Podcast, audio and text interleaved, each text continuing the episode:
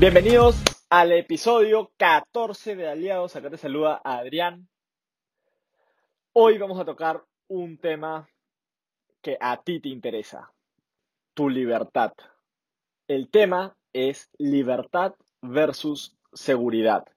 Cómo personas, al estar buscando generar ingresos, tienden a regalar su libertad tienden a tomar decisiones basadas en ciertas creencias y paradigmas que lo llevan a lugares donde creen que ahí está la respuesta, pero al final pasan 10, 15, 20, 30, 40 años y no están donde quieren estar. No lograron construir eso que pensaron que iban a poder construir. Hoy vamos a tocar cómo tú puedes construir tu libertad. Cuáles son esas creencias que tienes que instalar cuáles son esos paradigmas que tienes que romper, cuál es esa mentalidad que al aplicarla en el día a día vas a trazar una nueva dirección en tu vida y vas a tener cada uno de esos objetivos que siempre soñaste y sobre todo vas a ser libre. Con ustedes, libertad versus seguridad. Excelente. Bueno, vamos a tener un increíble con una persona que es de verdad profesional. Así que yo te recomiendo que tengas dónde anotar, con qué anotar. Listo para que le podamos absorber toda esa información que trae de años de experiencia, de aprendizaje, de capacitaciones, de una cantidad de libros y que además es una de las personas de mayores ingresos de todo Fusion, de la lista top de Fusion a nivel internacional. ¿Quién sabe quién viene? Actualmente es el diamante más joven de todo Fusion, solo tiene 25 años y tiene una historia increíble a nivel personal. Ha logrado transformar su ser y poder lograr, por supuesto, rangos, no solamente él, sino también en su equipo, transformando vidas, mentalidad y que cada una de las personas que arranca con él logre transformar su vida, cumplir, cumplir sus sueños e inspirar a que otras personas también vivan la vida que quieren. Y, saber que va a estar en Alumbra muy pronto como capacitador. ¿A quién le encantaría eso? Él es Adrián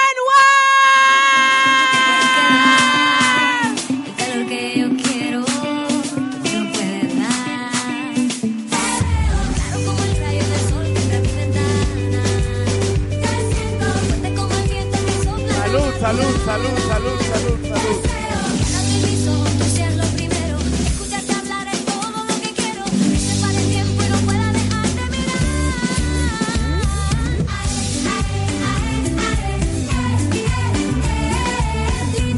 Acá me han contado, me han contado que acá es la ciudad con la mejor energía. ¿Es verdad? ¿Es verdad?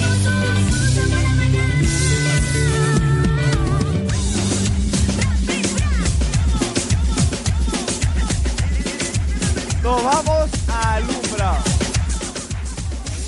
A bailar. Y me dice, Adrián, me han contado que ya entraste.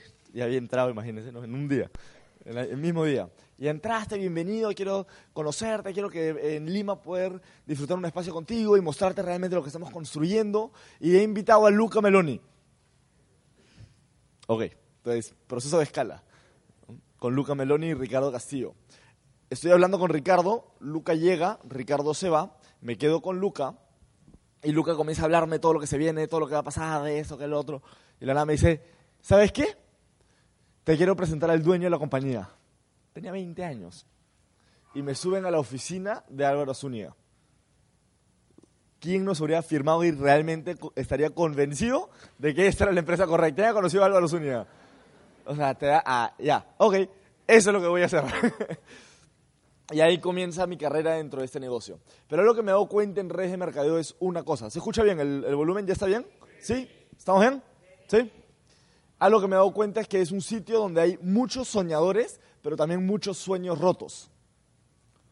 En cuatro años y medio he visto mucha gente que ha entrado con todas las soluciones y mucha gente que también se ha ido. Y en esos cuatro años y medio me he enfocado mucho en aprender qué hace que esa persona llegue a ser diamante.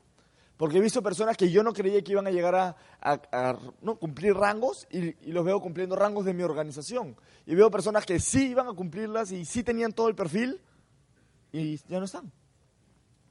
Y entraron con las mismas ilusiones, los mismos sueños, eh, hasta más capacidades y no están.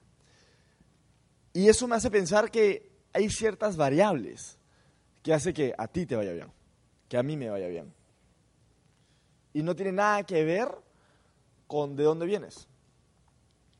Porque justo ahorita un chico de 22 años acaba de ganar los 9 mil dólares de superbono de doble platino. Y viene de una zona en Lima pobre, pero sí, pobre. Tú vas ahí y vas con una mano adelante y una atrás para que no te roben. Pobre, pobre, una esquina con, de ladrillos. Y ahí vivía él con su mamá y sus hermanos.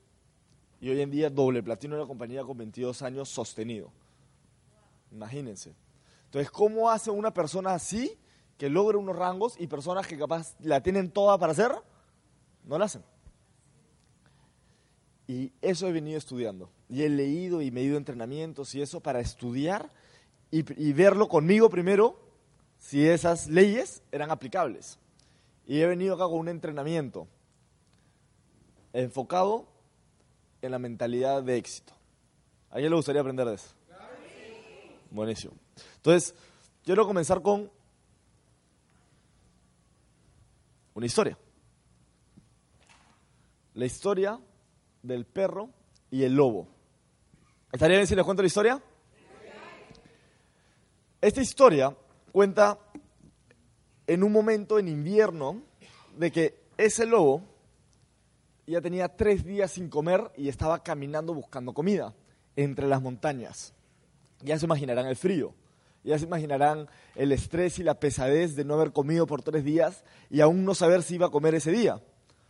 Y aún así tenía frío y seguía caminando. Y a lo lejos veo una luz. No se estaba muriendo, pero veo una luz. Y se comienza a acercar con curiosidad. Y se acerca, y se acerca. Y mientras más cerca estaba, veía que alguien se movía afuera de la casa. Que era un- no, una cabaña así, llena de luz. Y veía que afuera había un perro. Y se acerca. Porque no, lo veía parecido a él. Y se acerca el perro. Y el perro estaba como que jugueteando con la nieve, ahí ¿no? en, el porche, en, en la parte de adelante de la casa. Y el lobo se acerca y le dice, oye, ¿y tú? ¿Cómo? ¿Cómo haces para no tener frío, para no tener hambre? O sea, ¿dónde has encontrado comida? ¿Dónde has encontrado? ¿Cómo has hecho? Muéstrame porque yo tengo tres días sin comer. Y él dice, acá adentro me dan comida, me dan albergue, me dan calor, de vez en cuando wifi. y el lobo, ¿qué? ¿Sí? ¿Y cómo hago yo para entrar ahí? Ah, te muestro a, la persona que está ahí adentro, es un ser humano. ¿Y, yo puedo entrar? Y él, sí. Yo creo que sí, si te presento, puedes entrar. Y él, ya. Y cuando se está dando la vuelta, el perro para entrar a la casa, el lobo ve el collar. Y frena en seco.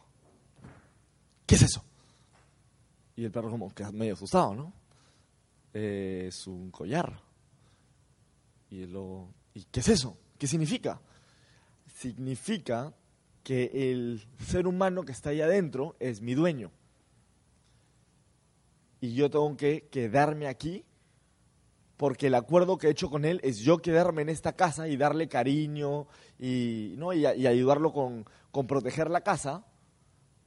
Y él me va a dar comida, me va a dar cariño, albergue y de vez en cuando wifi. Y el lobo, espérate, espérate, espérate. ¿Me estás queriendo decir que tú no puedes salir de esta casa? Y el, lobo- y el perro, no, no, no, no, aparte, pues acá tengo comida. ¿Por qué me- ¿A dónde me voy a ir? Y el lobo, ¿qué? Entonces, ¿no, no, no, no, ¿no conoces las montañas? ¿No conoces el mundo? Y el perro, no, no, no, pero acá hay comida. Wi-Fi. Y el lobo le dice, no, gracias, pero no gracias. Yo prefiero estar tres días sin haber encontrado comida, pero saber que hay comida allá afuera, pero jamás por comida renunciar a mi libertad.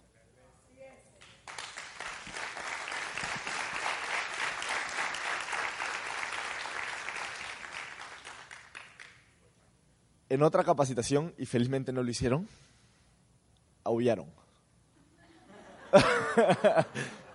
lo felicito por no hacerlo. Entonces, y que claro, ¿no? Claro que, que obviamente el camino del emprendedor es difícil. ¿Quién está de acuerdo? Es difícil. Nadie iba, dijo que iba a ser fácil. Nadie, claro, todo el mundo estaría en, no solamente en redes, sino emprendiendo. Y obviamente hoy en día la economía está buscando que uno se vuelva emprendedor, pero el tema es que no nos han enseñado emocionalmente a ser emprendedor. Porque es una emocionalidad que te convierte en emprendedor. Es echado para adelante. Estar para adelante. O sea, es ver cada circunstancia como aprendizaje. Ahorita vamos a entrar un poquito en eso. Ver cada circunstancia como una manera de volverte mejor.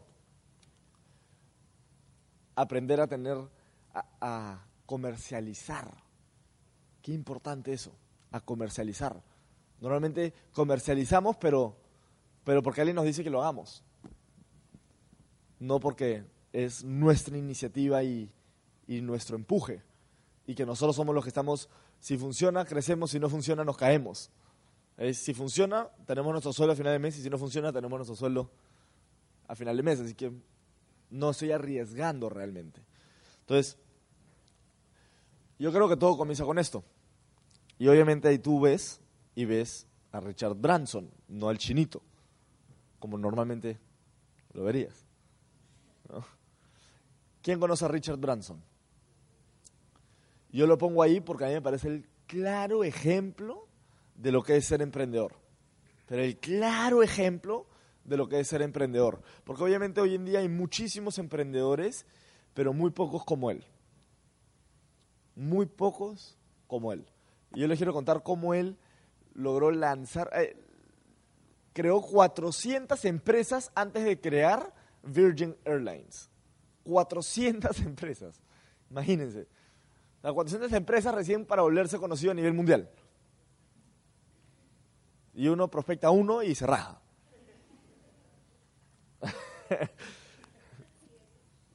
Entonces, bueno, acá yo digo se raja es, se va del negocio, ¿sí? Se raja, ¿está bien? Ya. Entonces, esta persona me enseñó a mí mucho que era vivir en libertad y quitarte el miedo.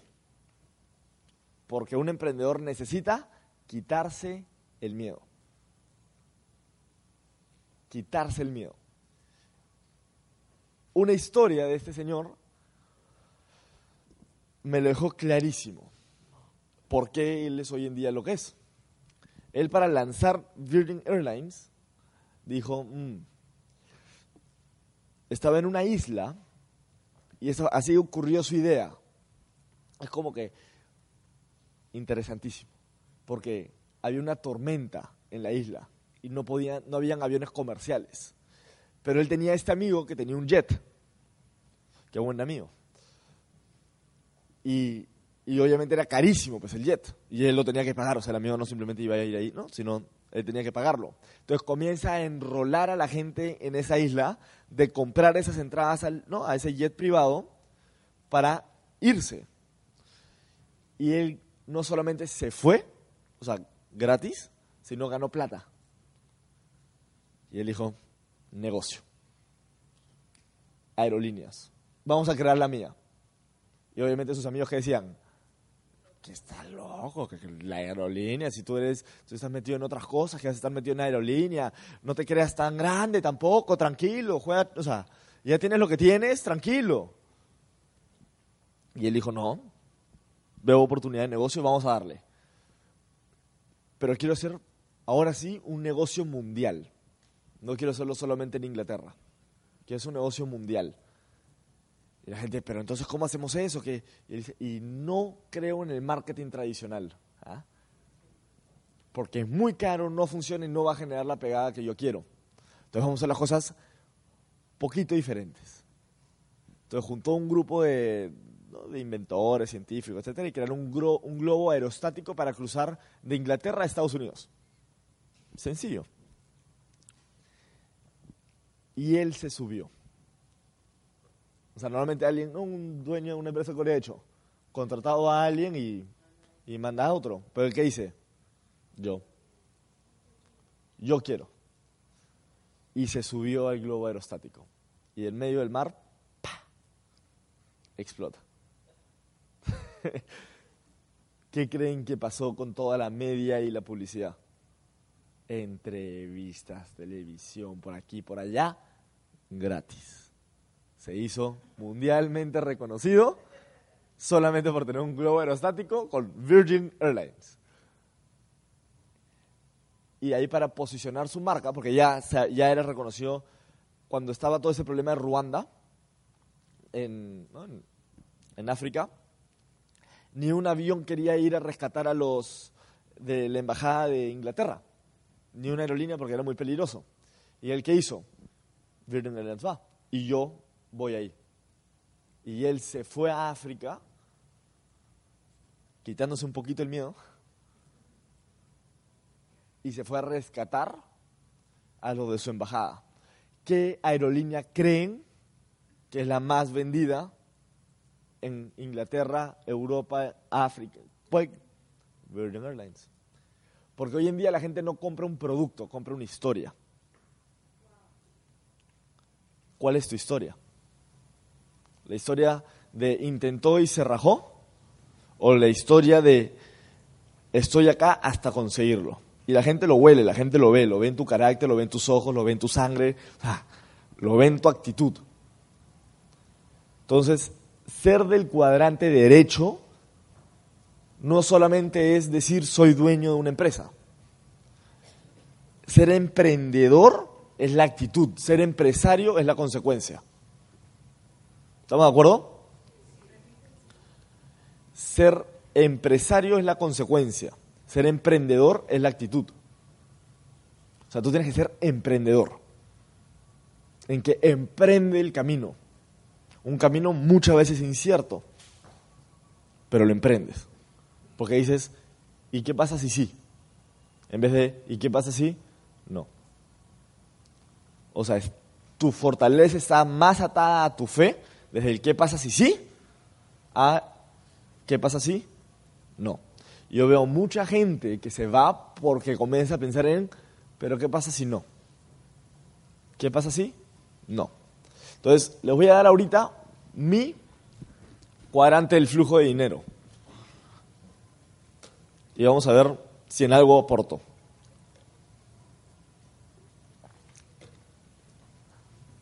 ¿Alguien me puede ayudar a mover esto? Sí, por favor. Porque si lo hago yo, desastre. Para allá al medio, para que puedan ver todos. Sí, gracias. Ahí está. ¿Todos ven? Si no, puntuales la próxima.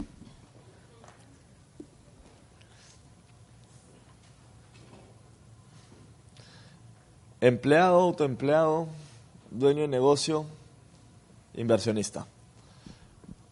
Obviamente todos sabemos seguridad, libertad, 5% del, ¿no? del ingreso, ya. Pero vamos a jugar otro juego. Vamos a hablar desde la actitud. Vamos a hablar... Uy, ahí llegaron todos. Hola. Ya.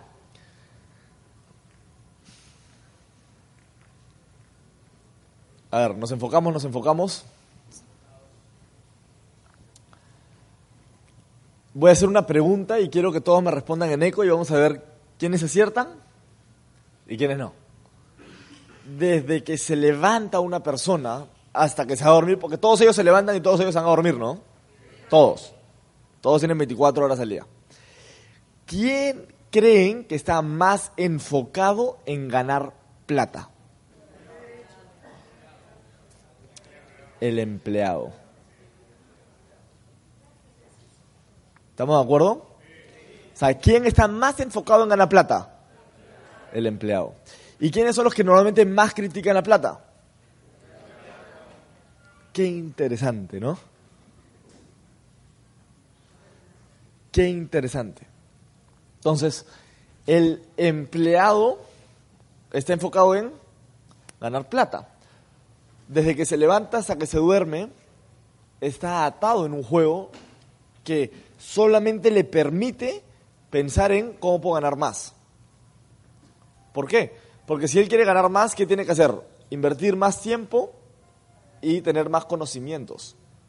Por eso son, uy, quiero ganar más. Y en vez de pensar en emprender, piensan en maestría, doctorado. Cualquier parecido con la realidad es pura coincidencia. Entonces, están más enfocados en o trabajar más horas, que es buscar otro trabajo, o mejorar tus conocimientos. Porque así tú vas a buscar que te paguen más por quien eres. Pero ¿qué pasa con ellos? Como nosotros hemos estado viviendo una era industrial, a pesar de que ya hemos pasado una era de la información, todavía nuestro programa educativo tradicional sigue enseñándonos sobre, nuestro, sobre cómo ser profesional sobre cómo, cómo ganar plata dentro de la industria, del, de la era industrial. En el colegio, cuando tu profesor no iba, ¿cómo era tu clase? Y eso todos se acuerdan, ¿sí o no? Hasta los más responsables se acuerdan porque todos sus otros amigos no te dejaban ni siquiera estudiar ahí. O sea, todos saben qué pasaba cuando el profesor no iba. Todos. Cuando el jefe no va ¿qué pasa? Lo mismo. Así es. Y baja la facturación.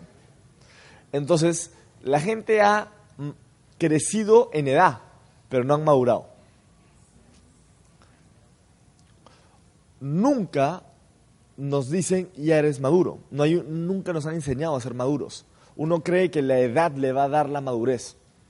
Y lo único que le da son arrugas no madurez. Y más bien, cada año somos más tontos. ¿Quién sabe? ¿Quién está de acuerdo con eso?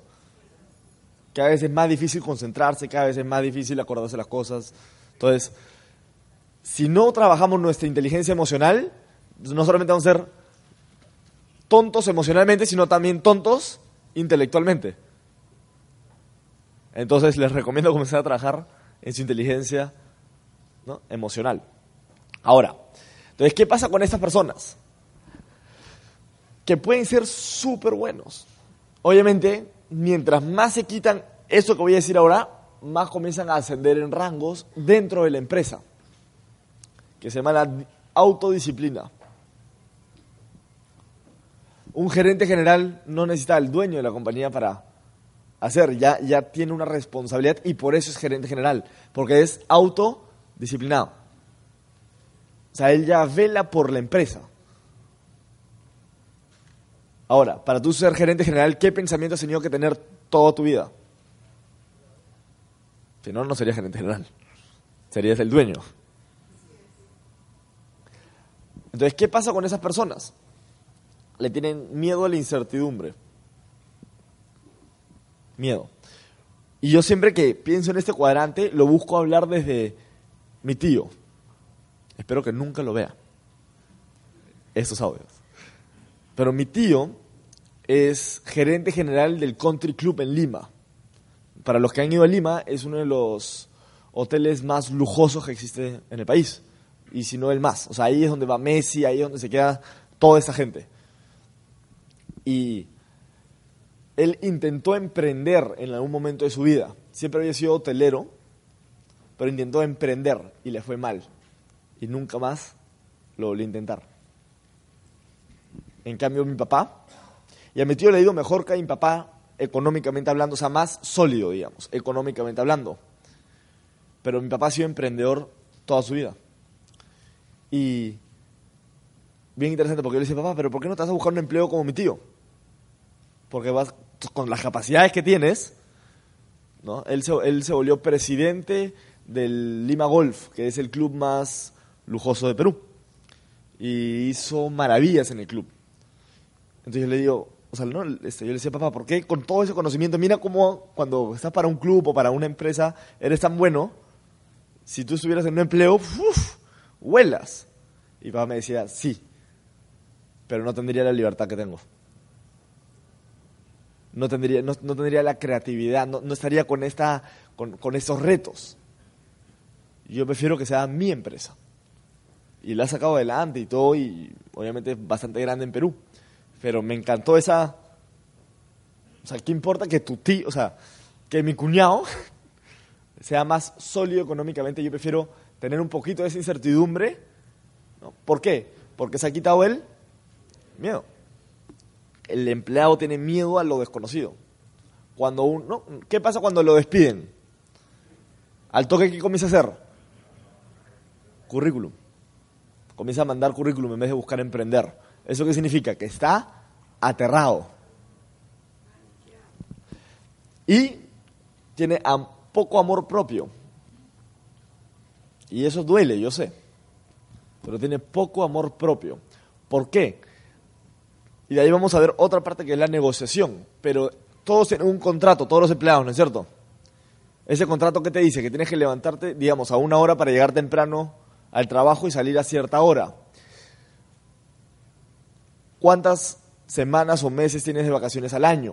O sea, todo eso son partes de una negociación, todo eso son partes de un contrato. Tu amor propio te va a dejar firmar ese contrato.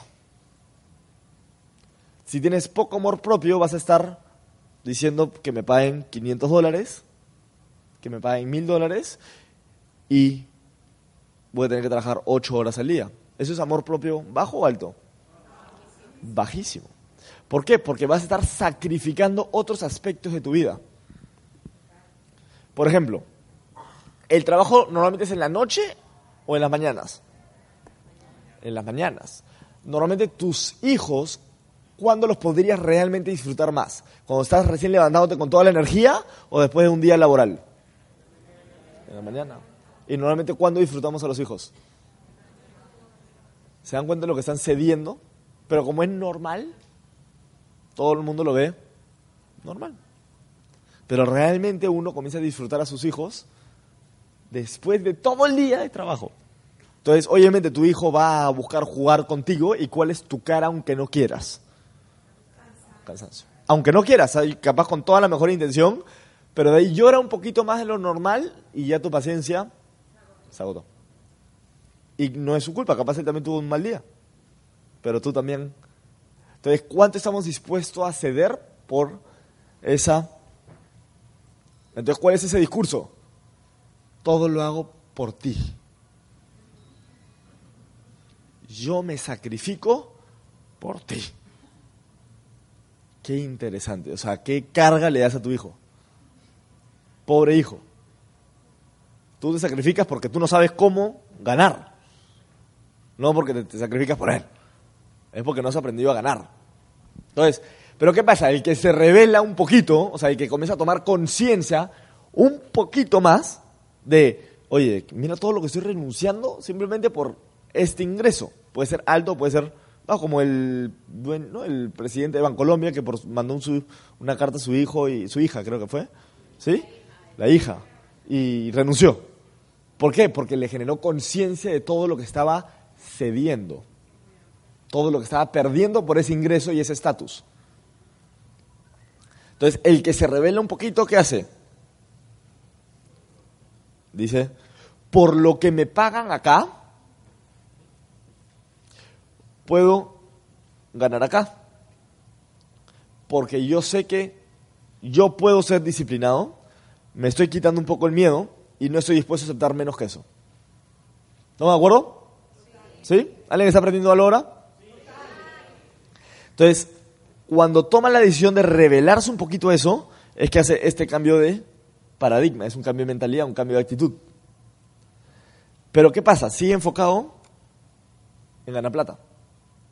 Porque es, voy a ganar más plata, solo que ahora mis condiciones han mejorado, mi negociación es mejor, pero sigo buscando generar ingresos.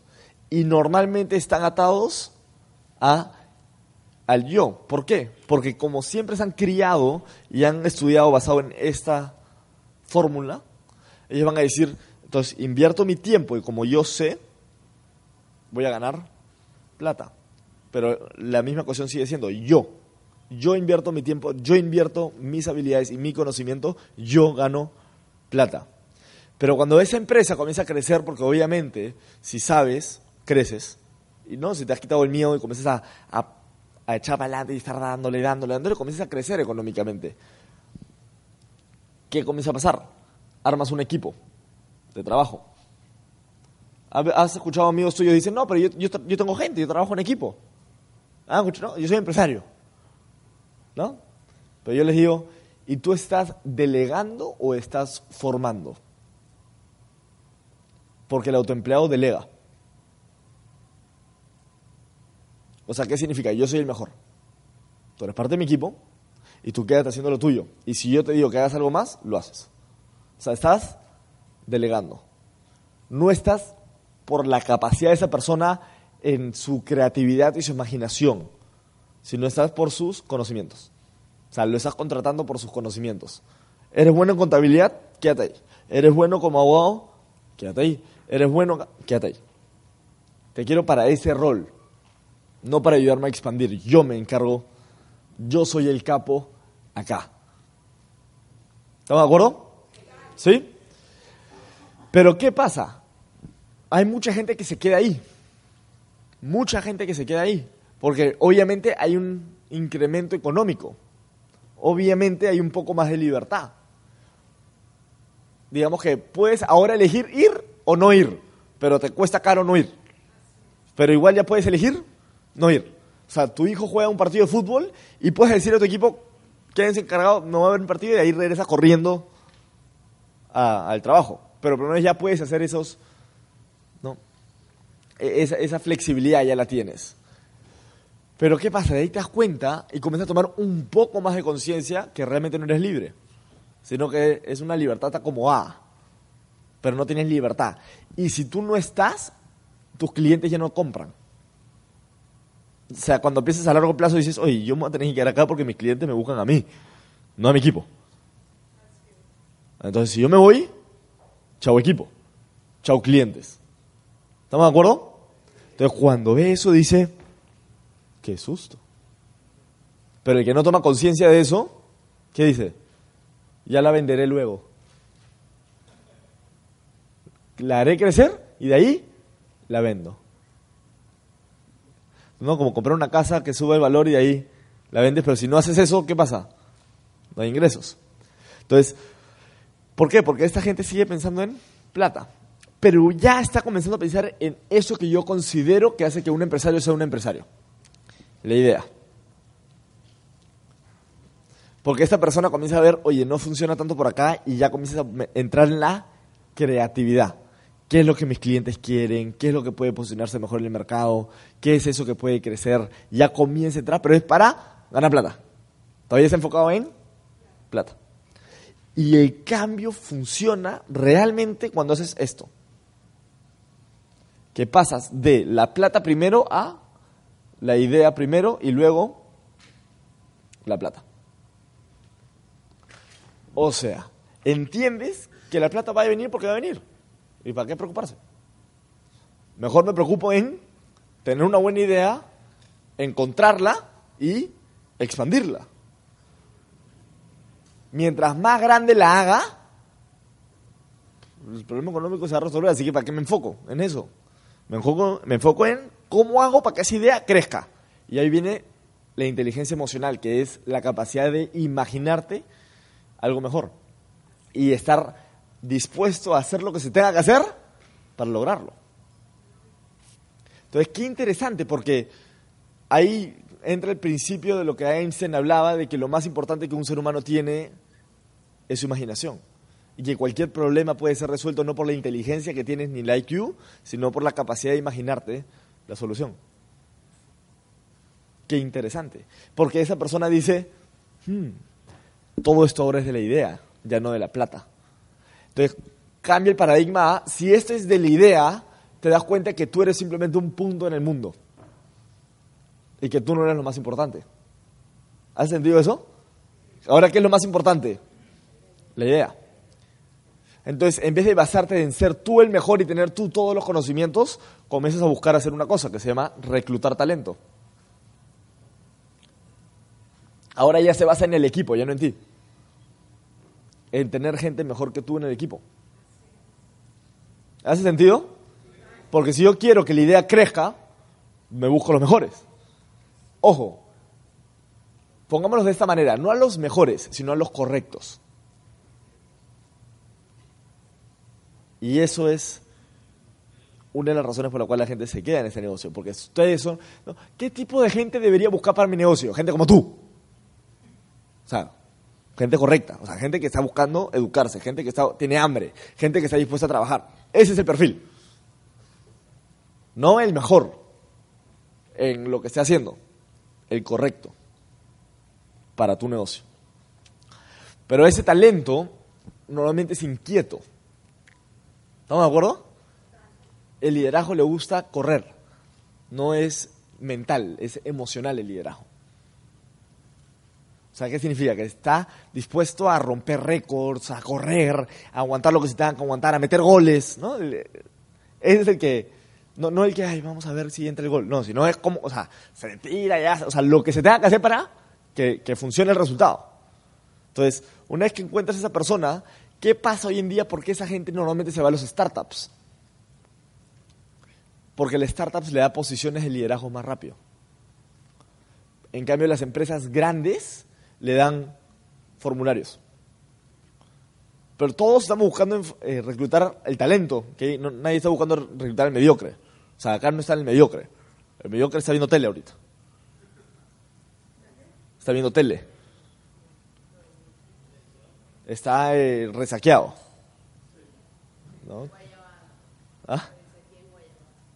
En Guayabato. Entonces, Acá no está el mediocre. Y en ninguna empresa grande está el mediocre. No aguanta. Pero ¿qué pasa? Entonces, como todos estamos enfocados en reclutar talento, todas las empresas están buscando marketearse para que ese talento vaya a su empresa. Pero ¿qué pasa? ¿Por qué está habiendo un problema bastante fuerte hoy en día en el mundo? Porque muchas de las empresas grandes que reclutan el talento y obviamente al talento quiere trabajar por una gran corporación. ¿Has escuchado eso? Quiero trabajar para una gran corporación. Y cuando entran, de la nada le ves en su foto en un cubículo así. ¿Ha pasado? Casos en la película, casos en la vida real. ¿no? ¿Por qué? Porque normalmente esas empresas grandes ya no buscan crecer como lo hicieron en algún momento. Ahora buscan estabilidad. Buscan que el mercado que ya se comieron, seguir dominándolo. Pero ya no hay un trabajo de liderazgo que hacer. Y es un trabajo más corporativo. Es un trabajo más de estabilidad. ¿Estamos de acuerdo? Entonces, tú necesitas tener una cultura organizacional de crecimiento. Porque si no, el talento se te va. Ahora vamos a ver, vamos a tocar un poquito más de carne ahí, pero se te va. Y dice, ¿por qué se me fue este talento que te... Porque no estabas corriendo. No estabas promoviendo los eventos, no estabas corriendo, no estabas educándote, no estabas en la cancha. Entonces decían, ah, entonces, en verdad el crack soy yo. Entonces él quiere que yo trabaje para él. No. Yo no trabajo para alguien peor que yo. ¿Estamos de acuerdo? Porque, y, ahí dice la gente, ah, entonces yo tengo que ser muy bueno en este negocio. Tú tienes que ser lo suficientemente bueno para saber patrocinar, para saber vender, lo suficientemente bueno y ser extraordinariamente bueno en formar gente. Tienes que ser lo suficientemente bueno para mover cajitas y para afiliar a gente y ser extraordinariamente bueno en formar el talento que entra. ¿Estamos de acuerdo? que te vean que sabes, que te vean que eres bueno y que generas resultados, pero que sobre todo también les enseñas cómo hacerlo a ellos. ¿Quién ha aprendido ahora?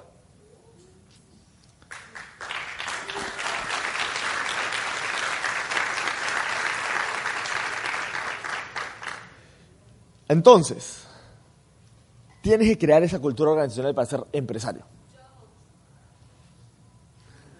Entonces, para ser empresario tienes que crear esa cultura. O sea, ya no es patrocinador. ¿Cómo es que qué? No. Tú crea tu cultura organizacional. Ponle tu esencia, tu liderazgo, tu huella digital. Y enséñale a tu gente a hacer lo mismo. Enséñale a tu gente a hacer lo mismo. Ahora, el inversionista ya tiene la plata. ¿Por qué? Normalmente, ¿quién es un inversionista? Alguien que ya pasó por este lado. Ya tuvo ideas, ya las creó, ya las puso en el mercado, ya corrió, ya hizo, ya reclutó, ya movió, ya sufrió, ya... O sea, ya. Como. ¡uh! ¿Qué tal montaña rusa? Como pero qué rico, quiero otra vez, ¿no? Pero ya después de unas cuatro dices, ya. Voy a pasar ahora a, otro ambiente, a, algo más relajado. Porque ya pasé por esto. Ya nadie me puede decir que no pasé por eso, no creé, no hice, no hice un mundo mejor. No, no, no ya hice. Ahora es, voy a buscar, o sea, quiero seguir en ese mundo, pero ahora voy a crear montañas rusas. ¿Estamos de acuerdo? Entonces, esta gente que tiene la plata, normalmente, ¿en quién invierte? ¿En ellos o en esto? Qué interesante. Y normalmente, ¿quién invierte en ellos? Ellos. O sea, ¿no ves cuando... la beca. Para estar en el décimo superior de la universidad. Y premio de excelencia por esta empresa. ¿Qué están buscando las empresas ahí? A lo mejor están buscando reclutar talento. Y es esto. Es de toda la red que hay en Barranquilla, ¿quiénes son los que están dispuestos una mañana a estar acá? Ya los veo, foto. Entonces, ¿a quiénes creen que van a ayudar los talentos? No, el, a los que le va bien. A ustedes. Si no vas a un evento, fuiste. Porque el líder ya no te ve. Y ya pierdes la imagen mental que él tiene sobre ti. Entonces, cuando le pidas para una presentación, para que le pidas para un apoyo, va a decir, pero si este no va a eventos si este no se está educando, si este no está dispuesto a ir un poquito más allá. O sea, no es, no es el correcto. Entonces, ¿para qué, ¿para qué voy a ver el correcto? Que se vuelva un consumidor. ¿Estamos de acuerdo? Claro. Por eso es que siempre estamos haciendo ese tipo de entrenamientos, para ver quiénes están dando ese paso adicional.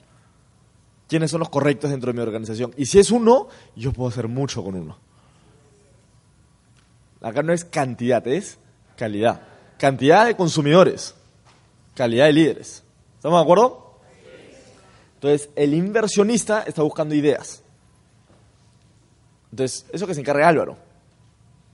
Que él busque inversionistas para la idea. ¿Estamos de acuerdo? Para el producto y todo eso. Y nosotros tenemos que buscar inversionistas para qué? Para nosotros formarnos como líderes. O sea, banco y esto, ¿para qué? Para ir a entrenamientos de liderazgo, mejorar tu, eh, tu emocionalidad, tu mentalidad, para, para, ir a espacios donde te reten, espacios donde te hagan las preguntas que necesitas hacer para incomodarte, para saturarte, para que eso te ayude a tomar decisiones en tu vida, comiences a entender que esto es simplemente quitarte un poquito el miedo. ¿Estamos de acuerdo? Entonces, tú tienes que buscar quién es ese inversionista, si es el banco, chévere, si tú mismo eres tu inversionista, buenísimo, pero ¿en quién tienes que invertir? En ti. Acá no tienes que invertir en la idea, digamos, tienes que invertir en ti para que expandas la idea que ya está creada. Porque un empresario no necesariamente creó la idea. También puede haber agarrado la idea de alguien como eh, Steve Jobs, que agarró la idea de Steve Wozniak y la hizo Apple. Hagan lo mismo con Fusion. Están los productos, está esto. Ahora, ¿cómo yo le pongo mi huella digital a esto? ¿Estamos de acuerdo? Entonces tienen que invertir en ustedes para que puedan tener la capacidad de hacerlo. Tienen que imaginarse. Entonces, por eso es que pongo a Richard Branson, porque él me parece la persona que está enfocada acá y ahora ya está pasándose a este lado. Pero 400 empresas, ¿no creen que ya tuvo un gran rodeo? Claro. Entonces, eso para mí es el cuadrante del flujo de dinero. ¿Qué es lo que tienes que hacer? Quitarte el miedo. Y ahí pasar de la mentalidad de estoy en esto para generar el rango y ganar plata a ver cuál es la idea de Fusion y ponerle mi huella digital y expandirla por el mundo. Mientras más grande lo hago, la economía va a estar resuelta. Entonces, ¿para qué preocuparme? Ahora me enfoco en reclutar talento, encontrar a la gente correcta y formarla. ¿Estamos de acuerdo? Buenísimo.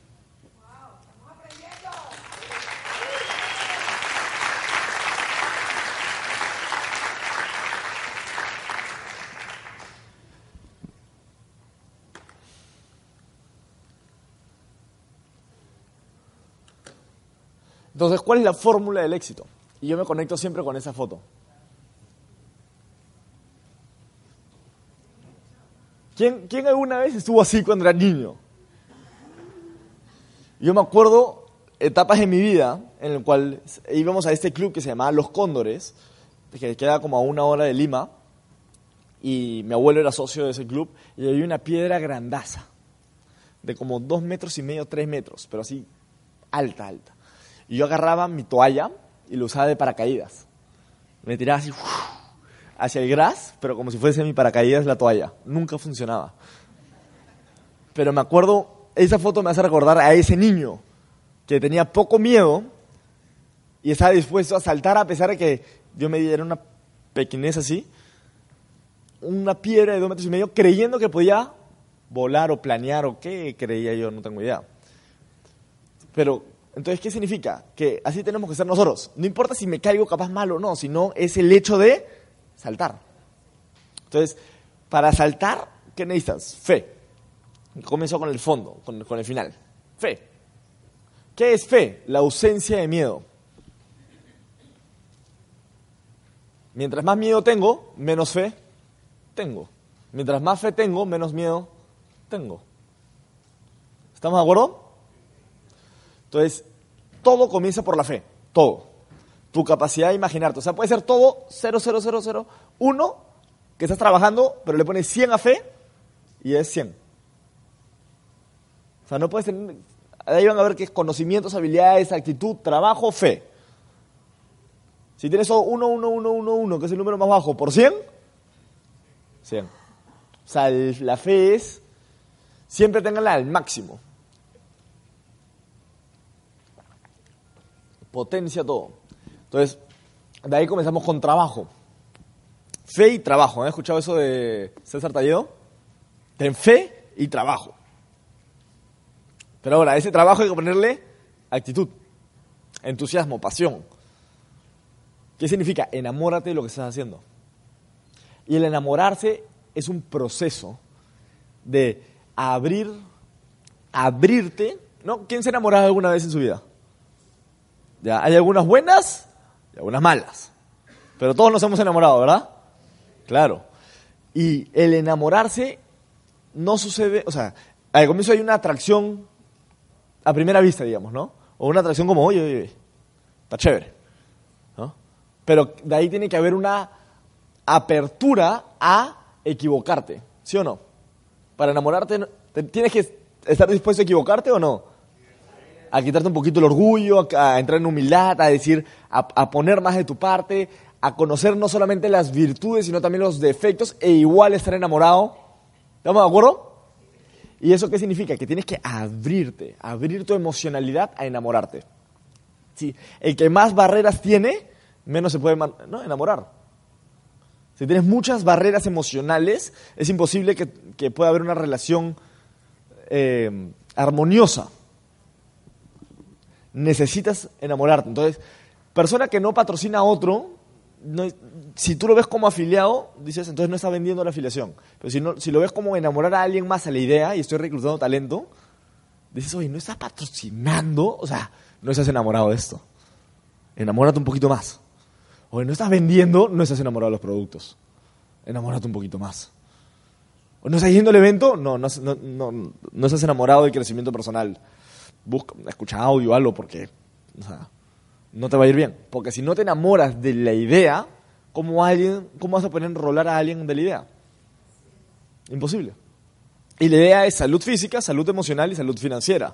Si no estás enamorado de, de esas tres o de una de esas tres, o sea, si estás muy enamorado de la, de la salud física, ¿qué normalmente pasa? Y vendes bastante. ¿Conoces gente así? ¿Sí? Que no son networkers, no son líderes, pero están enamorados del producto y con una facilidad enamoran a otros.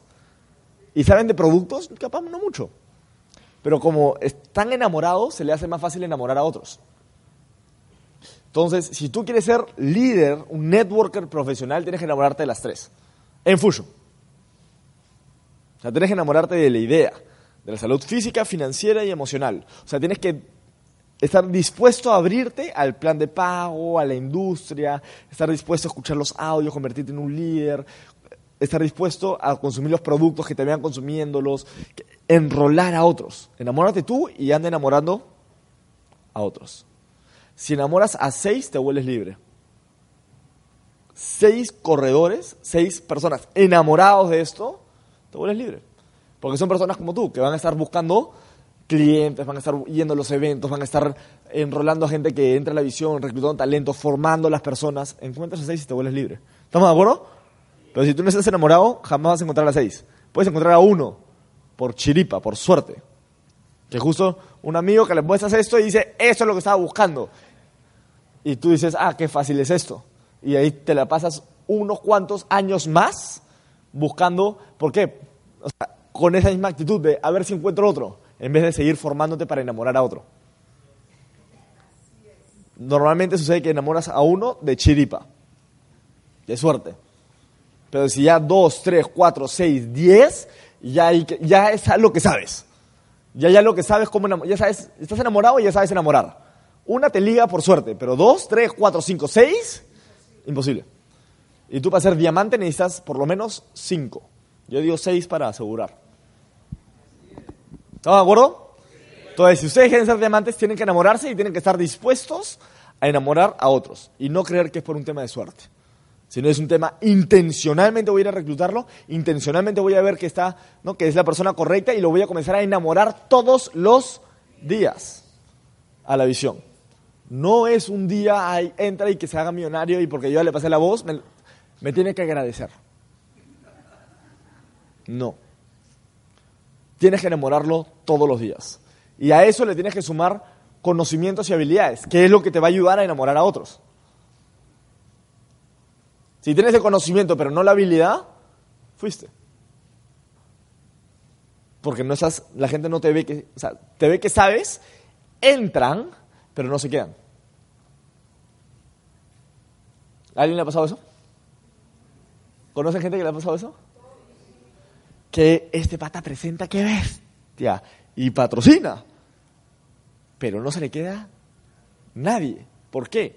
Porque una vez que entra, ya no lo busca, ya, ¿no? Ya, yo ya hice mi chamba, búscate gente. Yo ya te di la oportunidad y te he dado la mejor oportunidad que hay en el mercado. Ahora toca a ti. Y él, en las fiestas, que esto, que el otro, que no va a los eventos, que esto. Y él, y él, oye, pero yo quiero crecer, anda al evento, pues.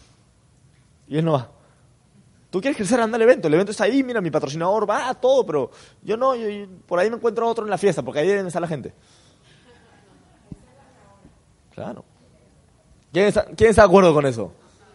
Entonces, no. Si tú quieres ser emprendedor, quieres ser emprendedor es la actitud. Si tú quieres estar en el cuadrante derecho, sí o sí tienes que estar enfocado en reclutar talento y pegarlo a la cultura organizacional. ¿Quién pega la cultura organizacional? Tú. De crecimiento. Y te tienen que ver en coherencia con eso. Te tienen que ver que sabes y haces. De una manera consistente. Por eso es trabajo.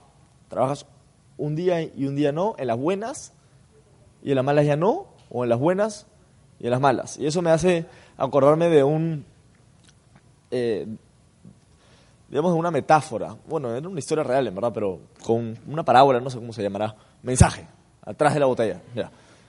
Y que estaban estos dos marinos, uno que era de Inglaterra y uno que era de Noruega, y se querían ir a conocer el Polo Sur. Y uno decía, en las buenas le damos con todo, y en las malas descansamos. Y el otro capitán tenía la misma ruta, la misma meta, ¿no? casi el mismo sitio, más o menos eh, la misma capacidad de poder reclutar el talento, ¿no? En los dos sitios habían, eh, había una cultura bastante marítima. Entonces, digamos que el mismo acceso a la información y todo tenían, a la gente y todo, al liderazgo. Pero uno tenía la mentalidad de en las buenas trabajamos y en las malas descansamos. Y el otro tenía todos los días, en las buenas y en las malas, 20 millas. 20 millas. Digamos 20 kilómetros, vamos a. 20 kilómetros. ¿Quién creen que llegó? Y regresó. En las buenas y en las malas. ¿Por qué? Porque llegó un día donde le dieron con todo porque era buenísimo y se cansaron tanto que cuando hubo una marea muy fuerte, ya no tenían fuerzas para sostener. Y se murieron. Ojo, se murieron. O sea, nadie regresó. Esos son los que se rajan, pues, ¿no? Están muy motivados y ahí comienzan a ver obstáculos y se van. La marea fue muy fuerte para ellos. En vez de entender que es un tema de todos los días. Todos los días. En las buenas y en las malas. Dos horas al día, tres horas al día, crea libertad. ¿Estamos de acuerdo? Y ahí están. Y acá es donde yo voy a agarrar carne. Acá es recién.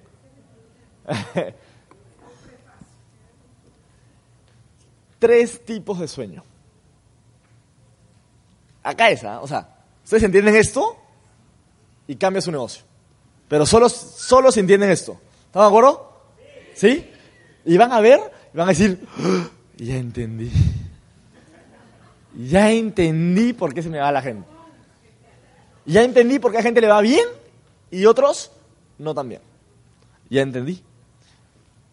El primer tipo de sueño, y esos son niveles, es el sueño de ya lo logré.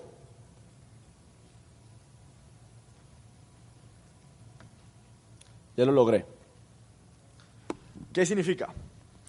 Ya logré bronce y alguien te pregunta, ¿y cuál es tu meta? Bronce. Sostener el bronce. ¿Han escuchado gente así? ¿Sí? Y ahora, ahora me toca sostenerlo. ¿Cuál es la falla ahí? Que tu equipo te escucha eso.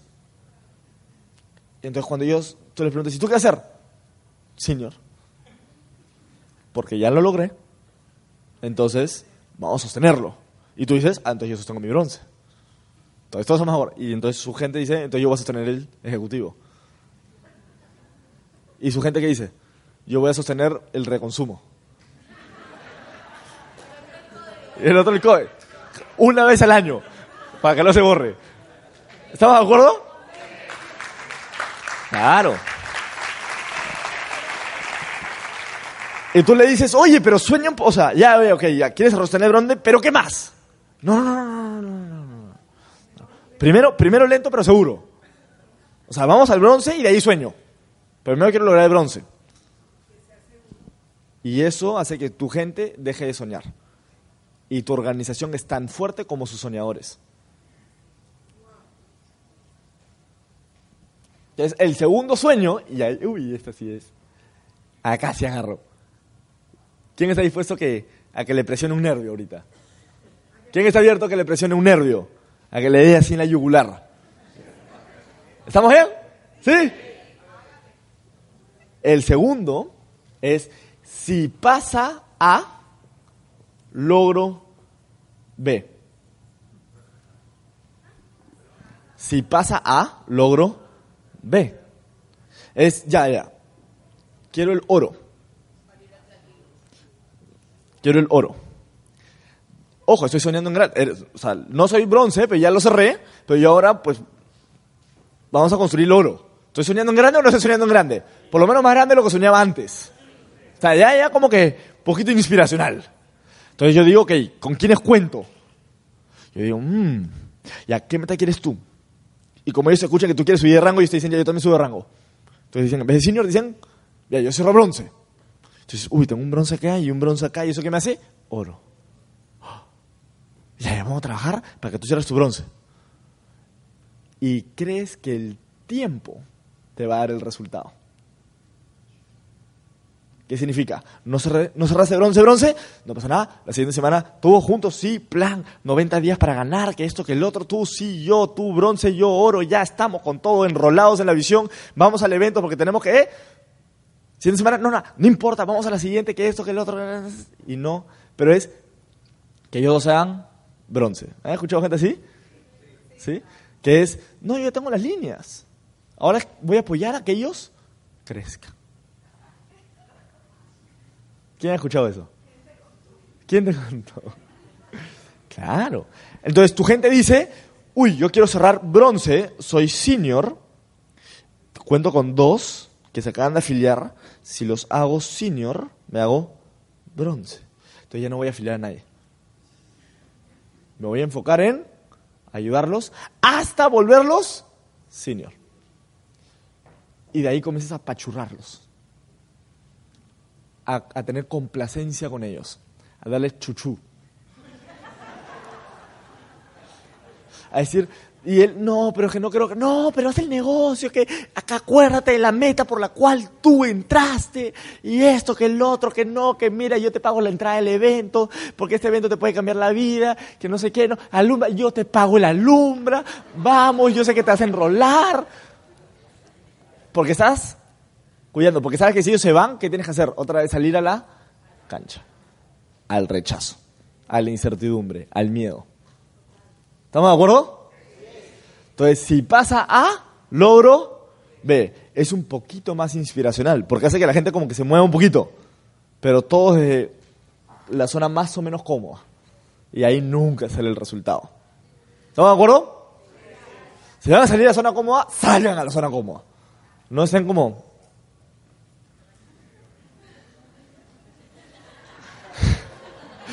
sea, los dos pies, por favor. ¿Estamos de acuerdo? Si van a aprender a nadar, tienen que tirarse a la piscina.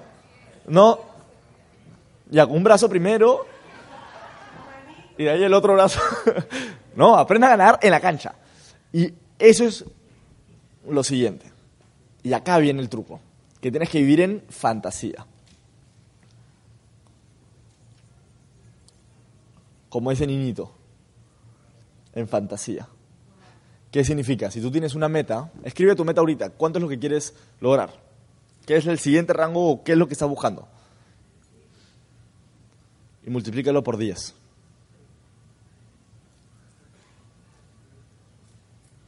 Y vas a ver que ya no es un tema de tiempo. Por 10 multiplícalo. Si querías ganar mil dólares, multiplícalo por 10. ¿Cuánto es? ¿Tú crees que como eres ahorita vas a ganar 10 mil dólares? Entonces, ¿qué tienes que hacer? Meterte a la cancha. Ir a todos los eventos, aprender, leer más. Ganarle al tiempo en vez de esperar que el tiempo te ayude. ¿Estamos de acuerdo? Entonces, si tú vives en fantasía, ¿qué comienza a pasar con tu equipo? Vive en fantasía. ¿Y su equipo? En fantasía. ¿Y su equipo? Y comenzamos a traer gente así. ¿Quién acaba de aprender algo?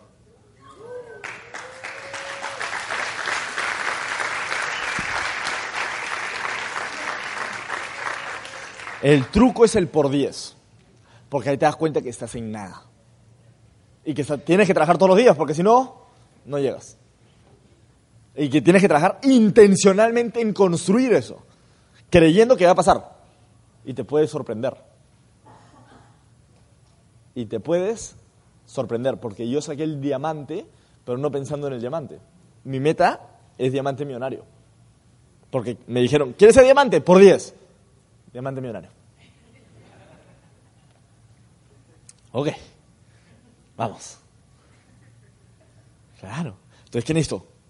Ya no son cinco líneas, sino necesito por lo menos 10. Y necesito por lo menos 9 de, de 55 mil puntos a la semana. Y digo, pues como voy, hay chamba por hacer. Mucho. Entonces yo digo, ya. Entonces ahora, en vez de decir, este es mi brazo de poder, digo, ¿mueve 55 mil puntos? No, falta chamba. Y comienzo a trabajar mi brazo de poder también. Y comienzo a trabajar mi brazo de pago. Y comienzo a trabajar ya todas las líneas para que lleguen a, no importa si es mi brazo de poder, brazo de pago, no importa el... Si no, esto. Si veo que una persona no está como que me ya chambeando para cerrar 55 mil puntos, ¿qué hago? Busco otro. Porque el que está corriendo soy yo. ¿Estamos de acuerdo? Si veo que uno se hueva, ¿qué hago? Me busco otro.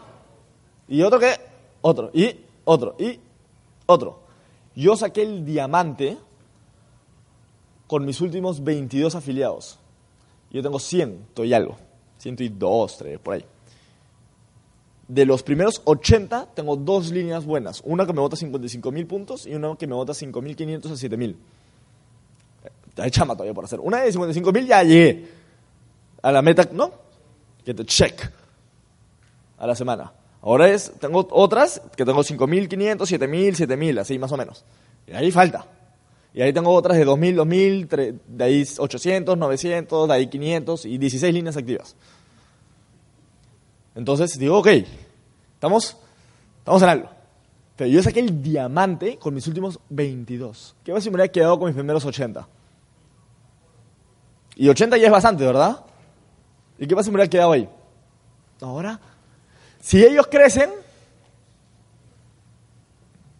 si ellos crecen, yo saco el diamante. Y yo, no. Si ellos crecen, sacaré el diamante. Pero ¿cuándo será eso? O sea, no pasa. Entonces, ¿qué hago? Como mi enfoque ya está en trabajar y en formar otra gente, también formarlos a ellos, dejo que se ahoguen un poquito y que traigan un poquito de agua. ¿Estamos de acuerdo? Porque eso les forma el carácter. Y si yo quiero un equipo que me vote 55 mil puntos, necesito tener gente con carácter. Que trabaje todas las semanas y que esté ahí por ellos, no por mí. ¿Estamos de acuerdo? Para formar una línea de 55 mil puntos tienes que tener por lo menos 50 líderes dentro de esa. Entonces, si no sabes formar líderes que forman líderes, no pasa. Entonces, ya. ¡Oh! Entonces, comienzo a formar líderes que forman líderes y voy buscando otros líderes y encuentro esas nueve líneas. Y eso seguro que todavía no las he encontrado. Entonces, ¿qué hago? Sigo buscando. Sigo buscando la gente correcta para sacarle lo mejor de ellos. Habré encontrado seis. Pero yo no sé qué puede pasar con un año con esas seis. Entonces me sigo buscando otras nueve. Porque a alguien le ha pasado que un equipo que estaba corriendo ya no corre. ¿Sí? ¿Qué pasa si dejas de buscar y te esperanzas en eso? Es tu meta, tu idea. Y vas encontrando y formando gente hasta que se cumpla.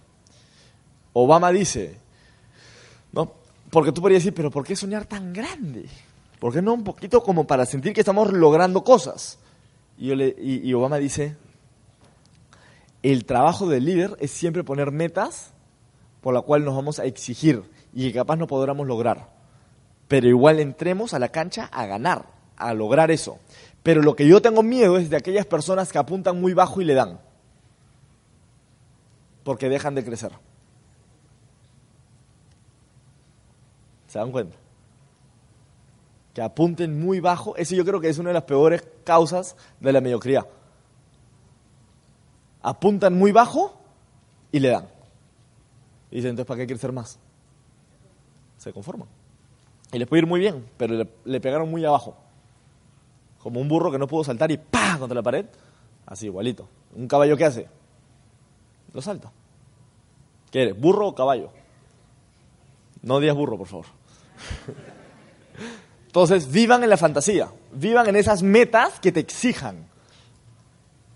Y que exijan a tu equipo. Porque al liderazgo les encanta el crecimiento. ¿Estamos de acuerdo? Si no hay retos, qué aburrido. ¿Dónde, ¿Dónde está un poquito ese calorcito, no? Dame, dame retos, dame retos. A veces yo quiero que se me caiga el equipo para volverlo a levantar. Pero un poco este, oscuro mi, mi sentimiento, pero, pero es como que si todo estuviera creciendo y no tengo que hacer nada, qué aburrido. Como que gano, gano, gano. Y ya, pero ¿dónde está el, la chamba? ¿Dónde está la chamba? ¿Dónde está ese que no me funcionó y tengo que salir a la cancha a ganar? Porque ¿quién está de acuerdo conmigo que eso se trata la vida? De comenzar a ponerte metas y buscar sacarlo hasta que funcione. Y de vez en cuando es mejor que no te funcione porque por lo menos se tiene ¿no? te mantiene en algo divertido. Y mi papá me decía, Adrián, tienes ya un año y medio en, doble platino, ¿cuándo vas a sacar el diamante? Y yo le decía, aunque me muera en el intento, voy a seguir haciendo lo mismo que hago. Porque no es el diamante, sino en, lo que me- en lo que me estoy convirtiendo. Me encanta lo que hago. Estar formando gente, estar haciendo eventos, moviéndome, patrocinando personas, moviendo productos, haciendo que esta empresa crezca.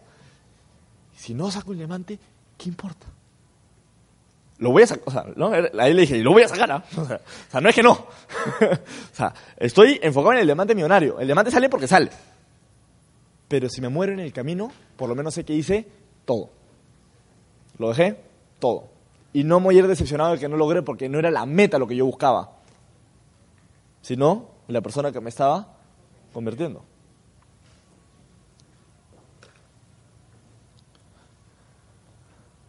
Entonces ahí uno entiende esto. Pues.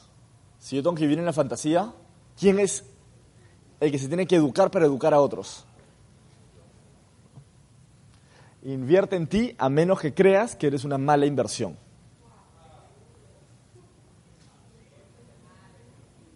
Entonces, les voy a contar esta anécdota. Entro a Fusion. Tres semanas bronce. Se me cae el equipo. Me premian como bronce, nadie de mi equipo estaba. Dije que iba a comprarme un departamento. Se firma Oscar Vitón. Ah. ¿Conocen a Oscar Vitón? ¿Sí? Por, esa, por, por esa declaración, él, él entró y dijo, un soñador, yo soy como él, yo entro. Qué interesante, ¿no? No sabes, a veces estás hablando y estás haciendo cosas y no sabes a quién estás inspirando. Y dices, ah, pero mi equipo no entra. Tranquilo, porque otros, otras personas de otros equipos están viendo y los estás inspirando. Cuando tú tengas tu equipo, ellos te van a ayudar a armarlo. ¿Estamos de acuerdo? Entonces enfócate en ayudar a todos. Porque no sabes ahí cuándo te ayudan ellos a ti. Entonces, estoy creciendo, me desenfoco un poquito porque comienzo a esperar ah, si ellos entran, me hago rango, si ellos entran, tengo equipo. Entonces comencé a esperar a que mi gente entre, mi, ¿no? mi círculo. Entonces comencé a parar con ellos como diciendo, bueno, vamos formando la amistad. Entonces me quedaba ahí, me quedaba ahí, me quedaba ahí. Pasaron dos meses y les dije así, bueno, yo los esperé dos meses y no siento que he avanzado nada. Si yo los sigo siguiendo a ustedes, voy a llegar a nada. Así que o me siguen a mí o los dejo. Y no me siguieron. y me fui solo. La siguiente semana recuperé el oro, dos semanas después saqué el oro. Eh, saqué el bronce y dos semanas después el oro. O sea, en tres semanas de estar en ejecutivo así a oro. Equipo con como 40, 50 personas. Pero ya, ya, estaba, ya era mi negocio. Ya no era a esperar. Ahora es o me siguen o los dejo. Porque ya los he escuchado y yo sé que a dónde van no es. Y yo sé que a dónde voy si es. O me siguen o los dejo. ¿Estamos de acuerdo? Entonces, comienzo a crecer y eso hace que Buba le diga a Luca, como, eso fue como en noviembre, en abril, como seis meses así trabajando solo, digamos. Eh, Luca me, apoyaba de vez en cuando, Juan Carlos de vez en cuando, pero, pero sobre todo era mucha cancha solo. Y ahí aprendí una de, de las cosas más importantes que les puedo enseñar. Lo que importa es qué haces cuando nadie te ve. Lo que más importa es qué haces cuando nadie te ve. Porque acá puedes aplaudir todo, declarar, diamantes, saltar, yo, tómeme fotos, selfie. Vas a tu casa, prendes el televisor. Dice, pero ya chambié. O sea, no. ¿Qué haces cuando nadie te ve? Ayer hemos estado eh, en el departamento de, de Daniel y era, ya vamos a conversar un rato y la nada terminamos viendo audios en su cine eh, Bill Childers, creemos en ti, y de la nada, vamos a poner otro, y vamos a poner otro, y de la nada, uy, son las una y media de la mañana. o sea, ¿por qué? Porque pudimos simplemente haber hueviado. Somos patas, no nos vemos ese tiempo, pudimos haber conversado de la vida y ahí, pero ya estamos en esa mentalidad de, oye, ¿qué más? Oye, esto es para crecer, o sea, acá todavía no hemos llegado, o sea, nada de sentarnos. Vamos a escuchar, vamos a escuchar, vamos a escuchar. Ya, ¿qué tú me recomiendas? Ya, yo qué te recomiendo, ya escucha esto. Y nos motivamos entre nosotros. Y somos líneas distintas. Porque acá Fusion es uno. Y vamos a crecer. Entonces, Luca me, me, me mentorea y me dice, Adrián, se viene un evento. Ya. ¿Dónde es? En Orlando. Ya. ¿Y cuánto está?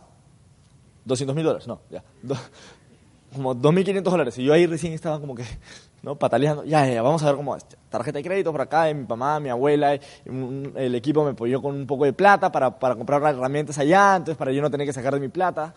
Eh, ya, fui. Llego. De la nada, ya, Adrián, se viene la Senegala. ya, vamos. o sea, todavía no estaba pagando eso y ya me estaba yendo acá. Llego de la Senegala, ya, Adrián, se viene Anthony Robbins. No, se viene Lumbra. Ya, ya vamos a Lumbra. Entonces, Cartagena, vamos a Lumbra. Entonces, vamos a Lumbra. Voy a Lumbra y dice, ya, Adrián, nos vamos a Anthony Robbins. Vamos a Tony Robbins. Vamos a Tony Robbins. Invierte en ti, menos que creas que es una mala inversión. Invierte en ti, invierte en ti, invierte en ti. Y vamos a Anthony Robbins. Fui a Anthony Robbins. Termino. Y ahora vamos al Mastermind otra vez. Ya, vamos, vamos al Mastermind otra vez. Adrián, este, se acaba de crear unos, unos talleres de Fusion que se llama Rompe tus límites, abundancia, y tienes que ir a todos. Vamos a todos. Y, y fui. Adrián, se vuelve a ir a la cena de gala. Oye, Adrián, vuelve a venir eh, a, eh, a Lumbra. Oye, Adrián, oye, Adrián, oye, Adrián. Y decía, esto está durísimo. Porque cada viaje era una semana. Y mi equipo se quedaba solo. Y regresaba con información, pero sin equipo.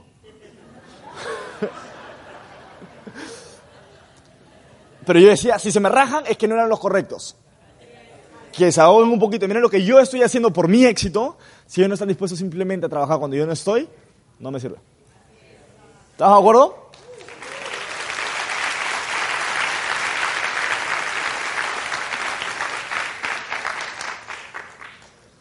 Entonces he comenzado, bueno, eso es una mi biblioteca, no son todos los libros que tengo, son, eso fue hace como casi un año, un poco no, como seis meses. Eh, he ido construyendo mi biblioteca ya intencionalmente, construyendo mi biblioteca, y encontré una aplicación extraordinaria que se llama Kindle. Entonces ahora mi computadora es mi biblioteca también. Y valen 10 dólares, 5 dólares, alucinante. Como que todos los libros.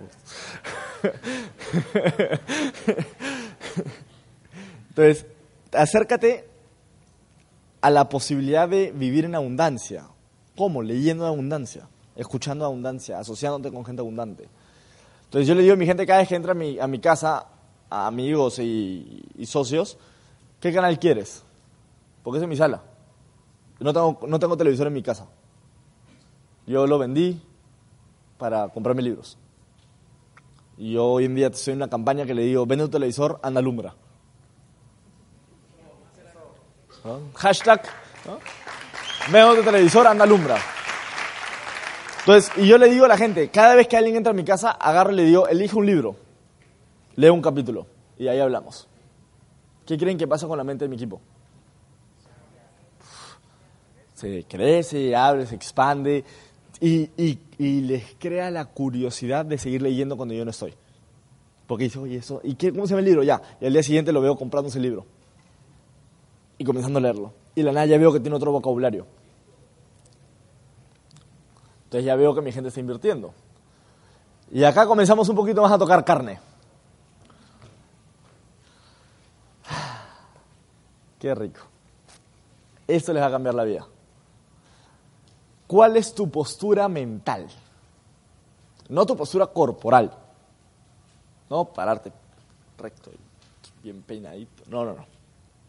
¿Cuál es tu postura mental? ¿Quién le gustaría aprender a negociar? Les voy a dar las pautas que yo uso para negociar. ¿Está bien? ¿Estamos de acuerdo? Salud. Vamos a sus tomatodos, vamos a sus tomatodos. Salud.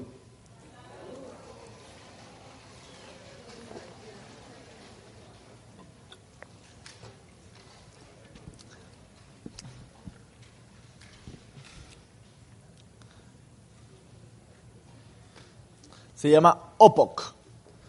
Cada conversación que tengas, cada presentación que tengas, cada mentoría que tengas, utiliza esto. ¿Estamos de acuerdo? ¿Qué es OPOC? O-P-O-C. Tienes que tener claro siempre que vas a ir a hablar cuál es su objetivo máximo. Como que el mejor caso escenario. Entonces, cada vez que voy a una presentación, mi mejor caso escenario es que esa persona entre y trabaje conmigo hasta que se haga diamante mínimo. ¿Estamos de acuerdo? Entonces, yo voy a hablarle para eso. Pero todos entran para hacerse diamantes? No. Entonces tengo que tener. Hay gente que solamente es. Si no es un líder, que no entre. Prepárate para no tener equipo. Porque hay gente. Si no quiere entrar a ganar, no lo afilio.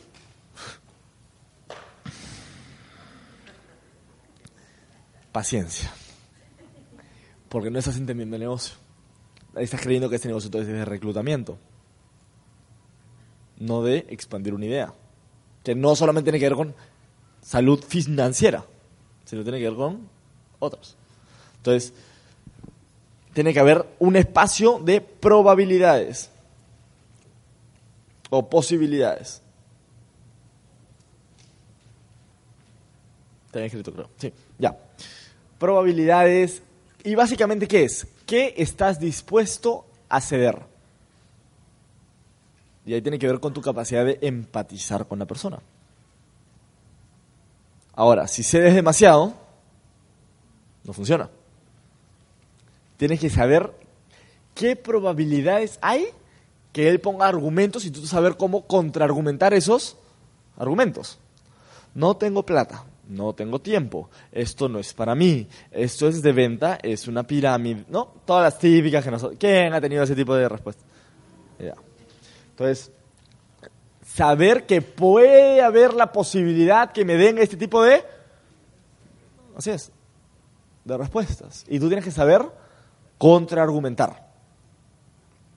Si te quedas en frío, perdiste. Si sabes demasiado, perdiste. Tienes que saber tres o cuatro contraargumentos y saber respaldarlos. ¿Estamos de acuerdo?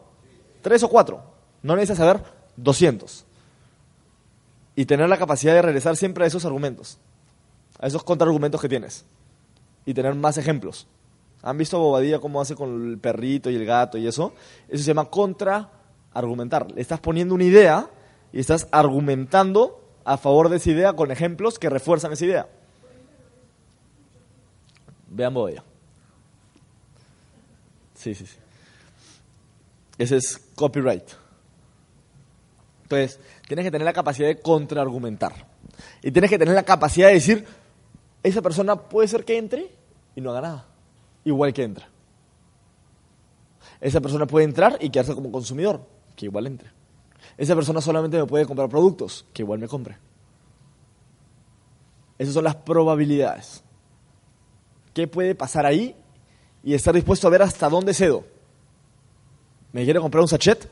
Le vendo un sachet. No, le regalo un sachet. O sea, porque si ve que estás queriendo cobrar por todo, no, este está como que por plata. Le digo, no, no, no, no, ¿quieres uno? Toma 10 para la semana. Claro. Porque les voy a... Paréntesis. ¿Está bien? Hagan un stop mental. Paréntesis. Vamos a argumentar una cosa bien interesante ahorita. Este producto es un producto que forma hábitos. Pero esos hábitos no se forman en un día, ni en una toma. Este producto es como la competencia que hubo con Pepsi contra Coca-Cola cuando hicieron el, el, Pepsi Challenge, que era te cerraban los ojos y te hacían probar el Pepsi. Y Pepsi comenzó a tomar un montón de importancia porque siempre ganaba todas las competencias. Y Coca-Cola se asustó y por eso creó el New Coke. Buscando, no, sabía mejor. Pero lo que nadie había investigado era lo que pasaba después, que era si ese producto era tomado todos los días. Pepsi es rico en una toma, pero no para tomarlo todos los días. Coca-Cola es rico. Ojo, estoy, O sea, paréntesis, ¿no? Estoy haciendo contraargumentando. Y es tomable todos los días, hasta a veces varias veces en un día. ¿Estamos de acuerdo? Entonces se asustaron por algo que en verdad no tenían por qué asustarse porque no entendieron que muchos productos son muy buenos para tomarlos todos los días, no una vez. Y hay otros productos que son muy buenos para tomarlos una vez. Nosotros somos un producto que se toma todos los días. Mientras más tome esa persona el producto, más enamorado se no, va a estar. Entonces no le den un sachet. Dale para la semana. ¿Estamos de acuerdo? ¿Quién acaba de aprender algo?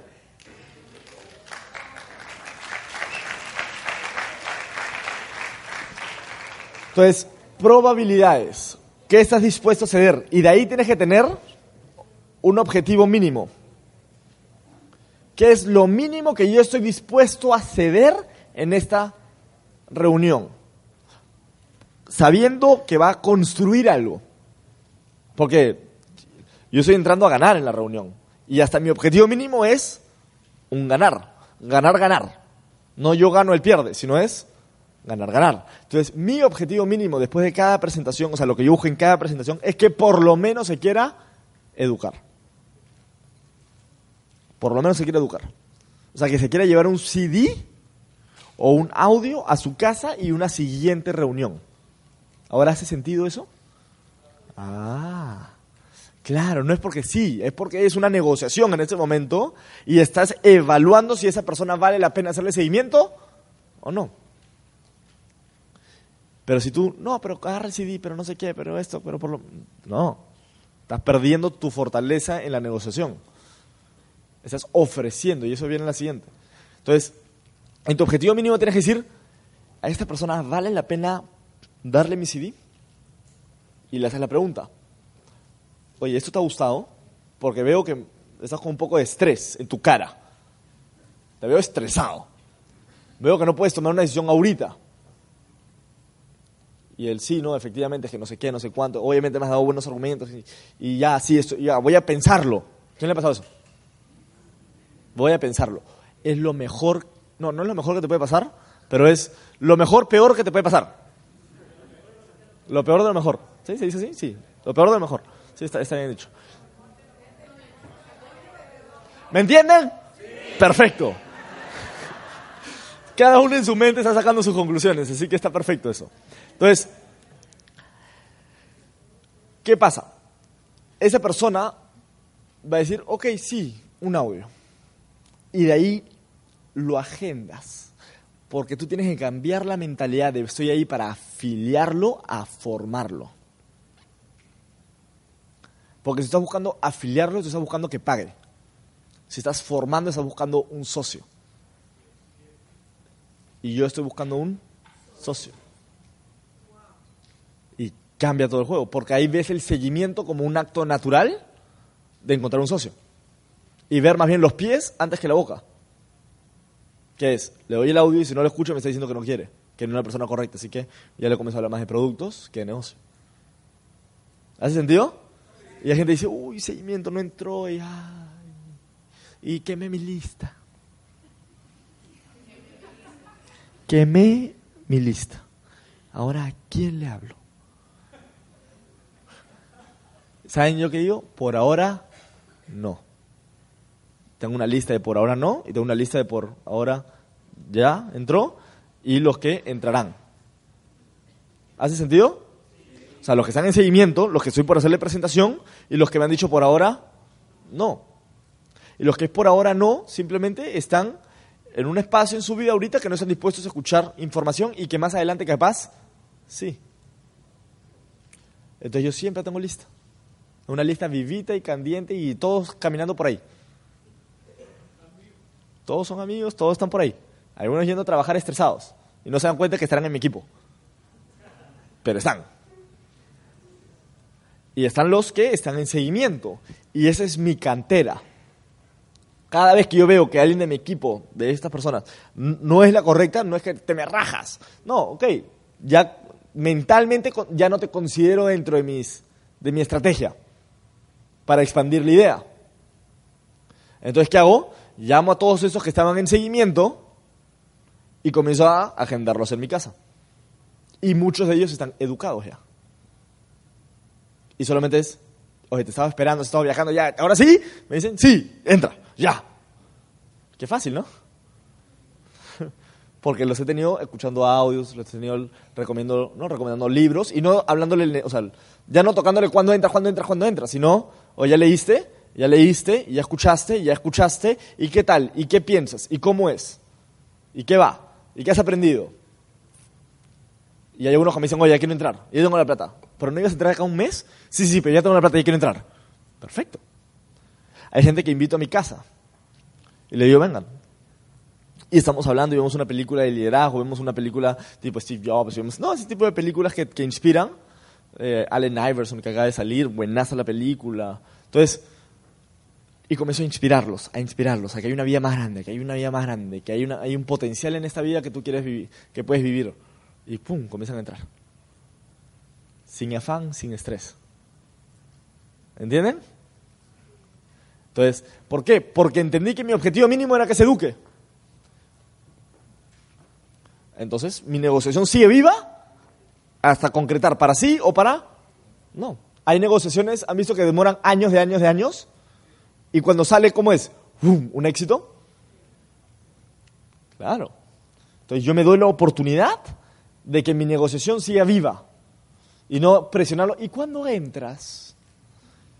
¿Y ya viste? ¿Y ya? ¿Y ya? ¿Y ya entras? Si no, yo estoy evaluando si vale la pena para mí seguir ese seguimiento o ponerlo en mi lista de por ahora no. Veo los pies y no la boca. ¿Estamos de acuerdo? Y ahí está el criterio de ruptura.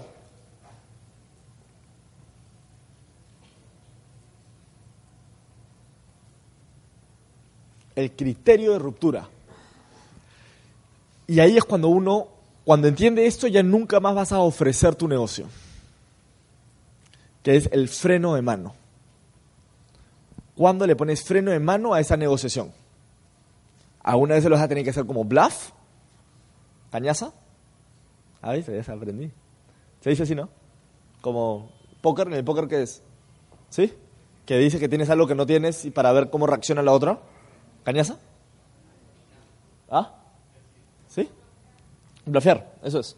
Entonces, a veces vas a tener que blafear para ver si lo mueves un poquito o a veces vas a tener que hacerlo en serio. Pero si vas a blafiar, espero que lo hagas, pero, o sea, pero sabiendo que va a ser en serio. No para lo hago y a ver qué hace y ahí no, no, no, no, no, es que... Sino, hazlo, a ver cómo reacciona, pero si es un no, es un no. Es quitarle el negocio. Ponerle freno de mano. Si lo ves con un celular mientras que estás presentando el negocio, en vez de seguir hablando, le dices, oye, ¿eso es un buen momento para hablar o no?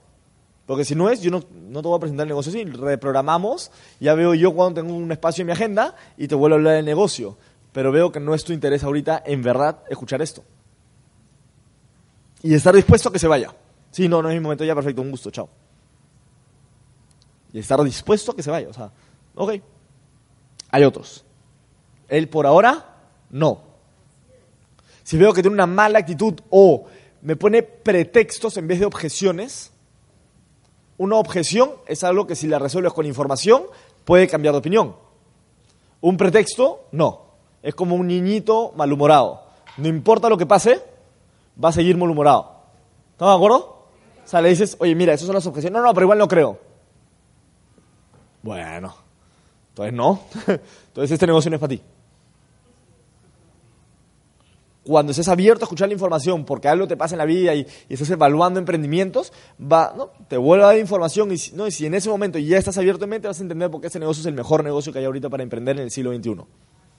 ¿Entienden?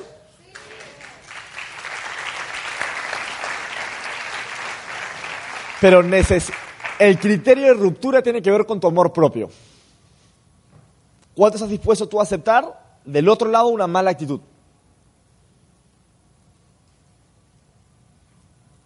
¿Sí? ¿Cuándo estás tú también dispuesto a aceptar un mal socio? Es decir, oye, esta negociación terminó. Si tú no te pasas a este lado, yo ya no te ayudo.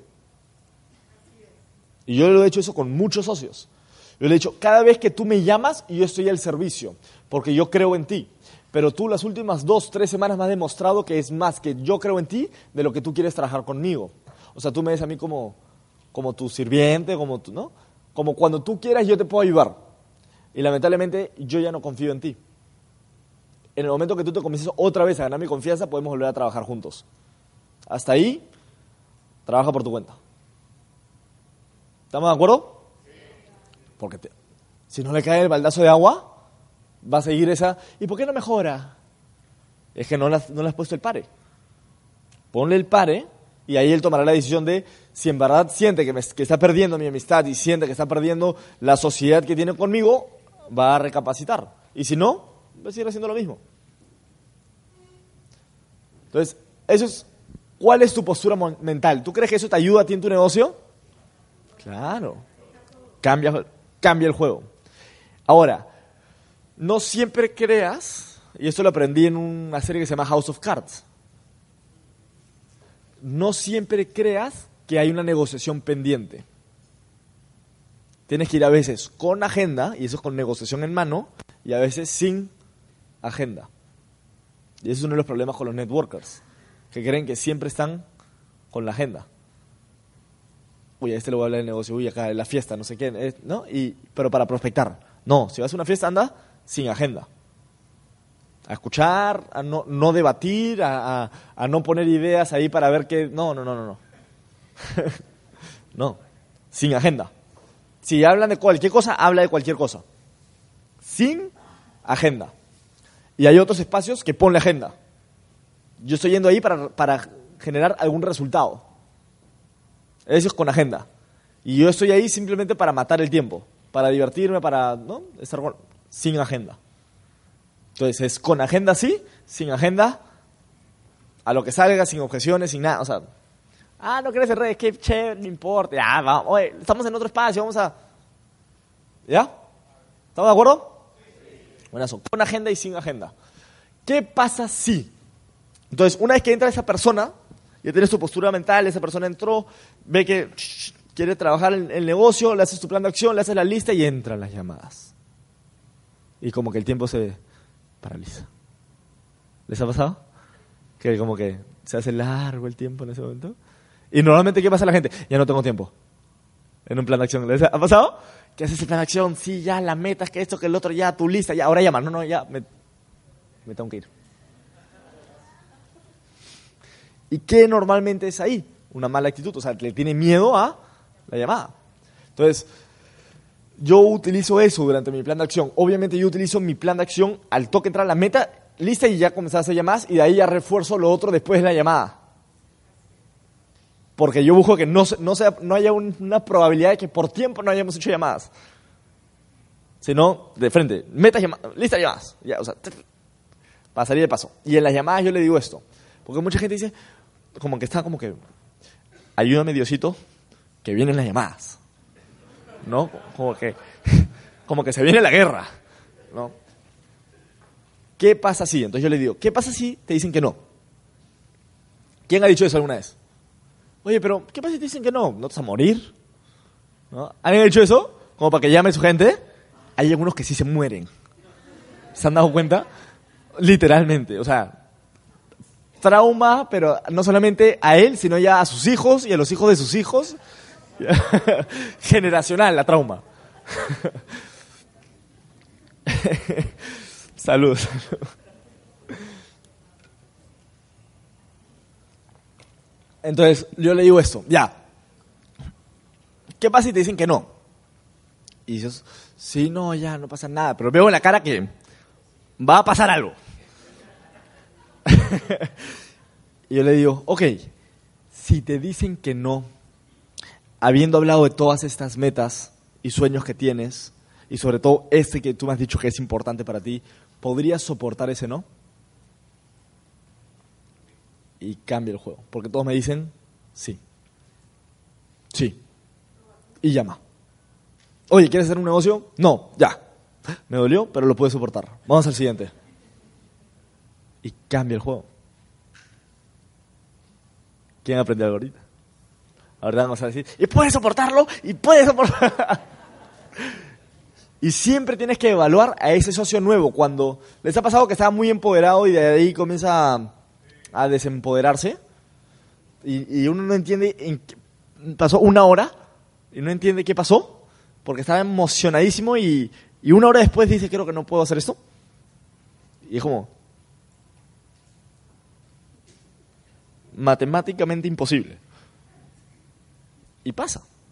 Porque este es un negocio emocional. Entonces, yo le digo a la gente, ok, me está diciendo que te quieres ir, pero yo quiero saber una cosa. Tú no entraste a este negocio para comer. Porque ya estabas comiendo antes del negocio.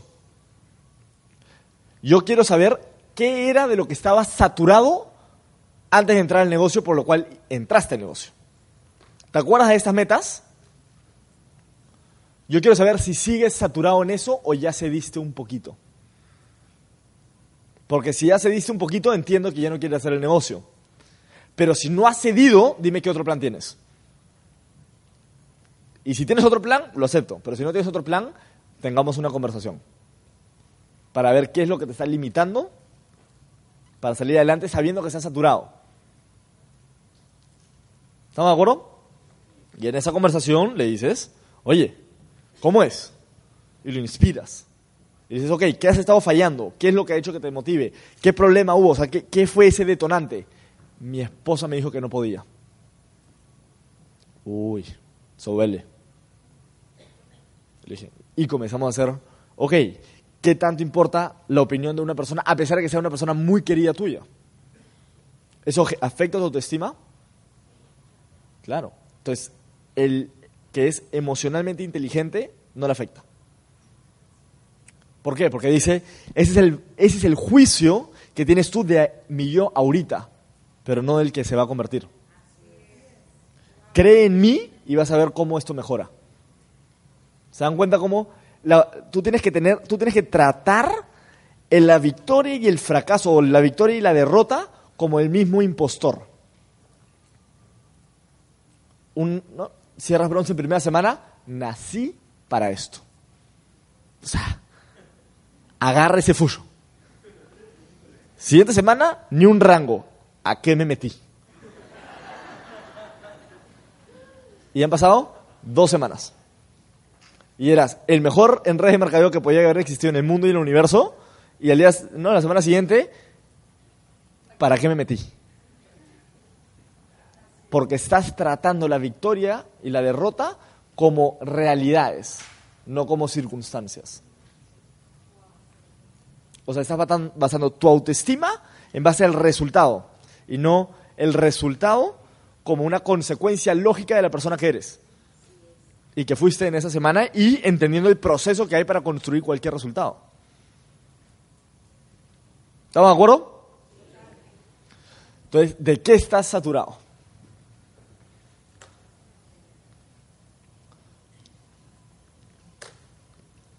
La canción. No tengo mis lentes. A ver, ¿todos me lo pueden repetir? ¿Sí?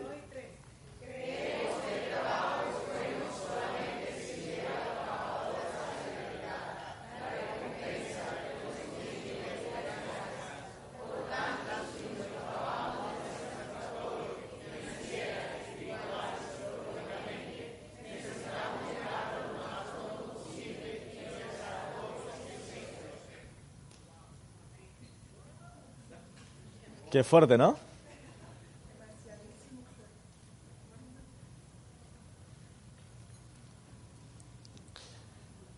Bajo este credo nació las redes de mercadeo. Es el credo número 5 de las redes de mercadeo. Este libro fue escrito en 1980, cuando estaba comenzando fuerte la red de mercadeo y estaban viendo cuáles eran, iban a ser los pilares y las bases de los valores por la cual se iba a construir este modelo de negocio. Y vamos a leer otra vez el siguiente. ¿Te tomaron foto?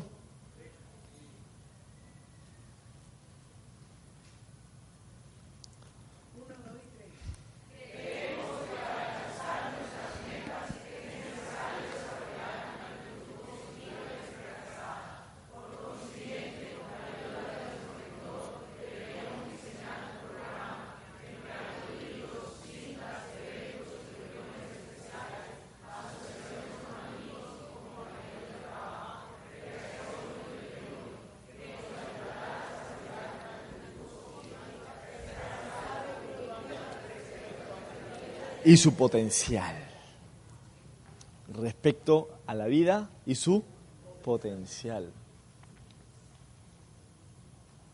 ¿Quién ha sentido que eso hace los videos, libros y sesiones con nosotros?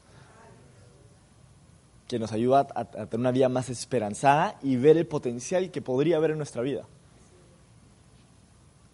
Eso son redes.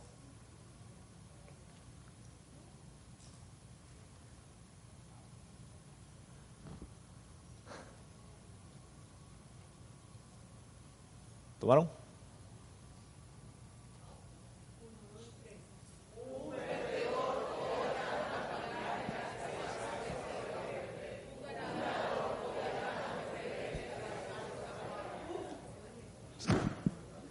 A ver.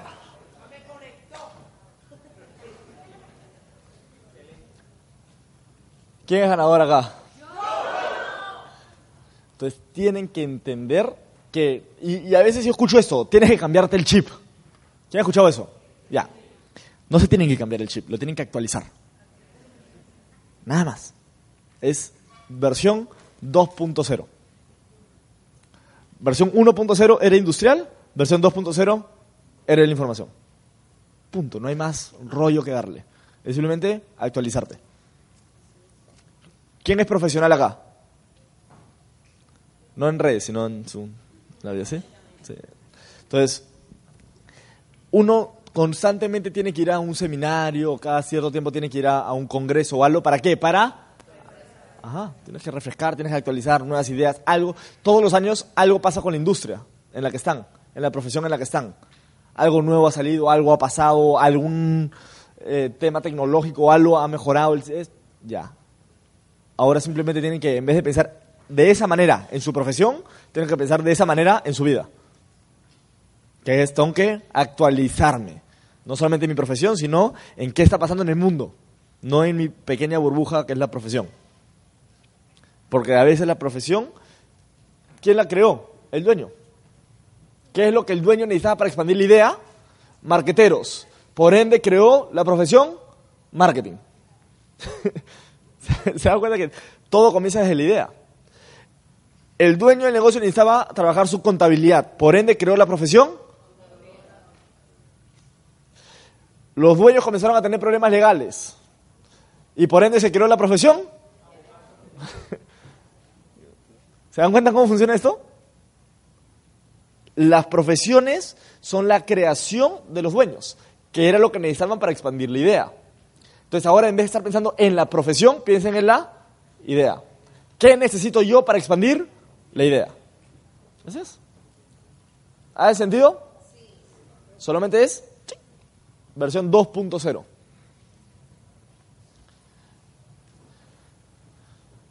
Y con todo lo conversado,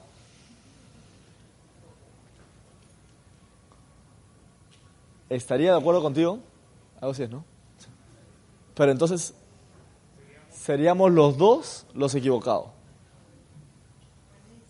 O sea, cuando ves a alguien que dice esto no funciona, que esto no, tú le dices, me encantaría estar de acuerdo contigo, pero así los dos estaríamos equivocados.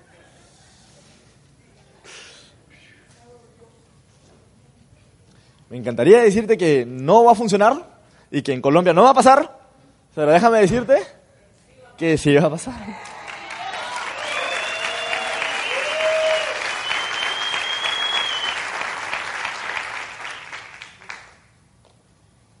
¿Y se acuerdan cuando hablábamos de la cultura organizacional? Cuando te preocupas por tu gente, tu gente se preocupa por ti. Crea una cultura organizacional que se base en el crecimiento, que se base en el ganar-ganar, que se base en el yo te ayudo y tú me ayudas. No es yo te ayudo y cuando quieras me ayudas. ¿Quién ha tenido un socio así? Que es, ayúdame, ayúdame, ayúdame. Le dices, oye, vas a ir al evento para armar, ¿acuerdas? No.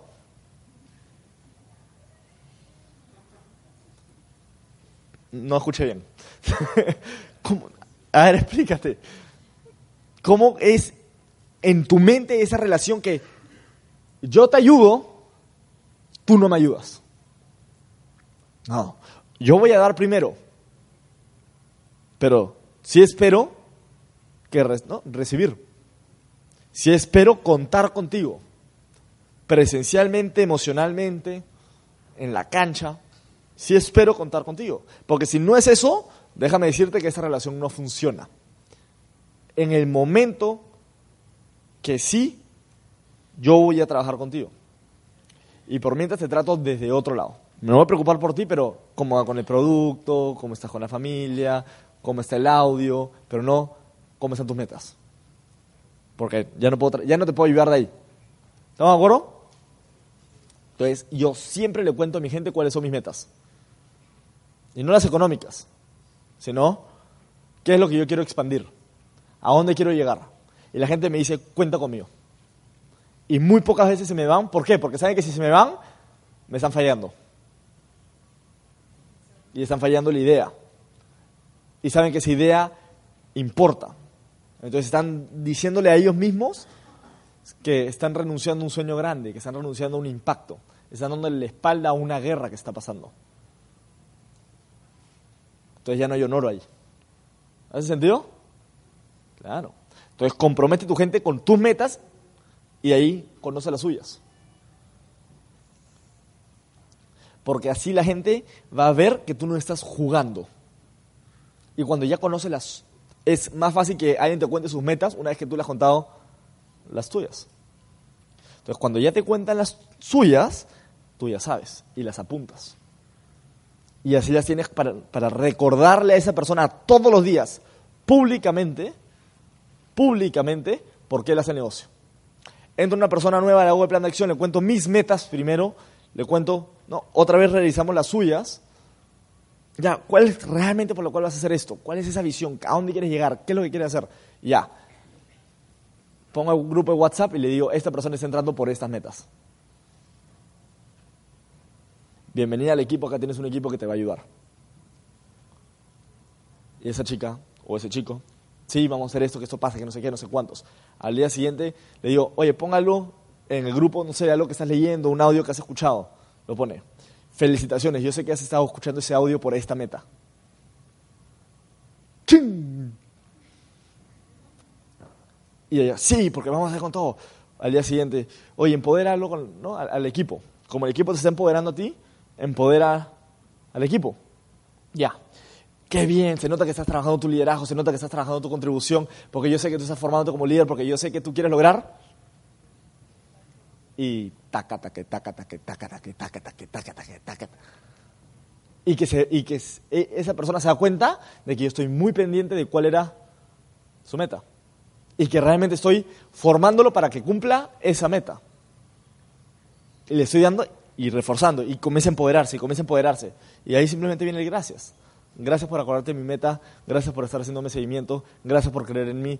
Gracias, gracias, gracias, gracias. Entonces, voy a terminar con, con un hack. ¿Saben lo que es un hack? ¿Sí? De ahí otra, hay otra.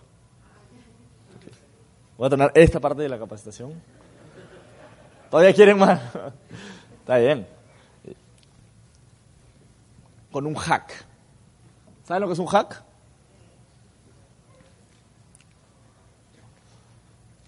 Hay una ley que se llama el Stergens Law.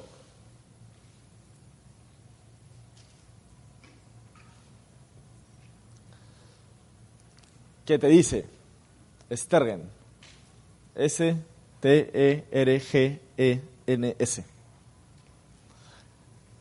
Stergen's Law. Que dice, de todo lo que existe en el mundo, el 10% es muy bueno que compensa el otro 90% que es malo. ¿Hace sentido? El 10% de los libros escritos son buenos que compensan el 90% de los libros que son malos. El 10% de los videos de YouTube son buenos que compensan el otro 90% que son malos. Entonces, cuando, entonces, eso cuando lo trabajamos en nuestra organización, del 100% de tu gente, 90% son consumidores y el otro 10% son líderes, que compensan el otro 90%. O sea, que crean el otro 90%, que hacen que, que valga la pena eso. ¿Hace sentido? Entonces, porque cuando ves a una persona acá parada en tarima, ves uno de esos 10% que alguien encontró y que se está posicionando dentro del 10% de la compañía. Y gracias a él, la industria está mejorando un poquito. Porque está, ahora él es parte de ese 10% de networkers que sí valen. Del otro 90% de networkers que están ahí. Ahí en YouTube. Entonces, ¿cómo identificas eso?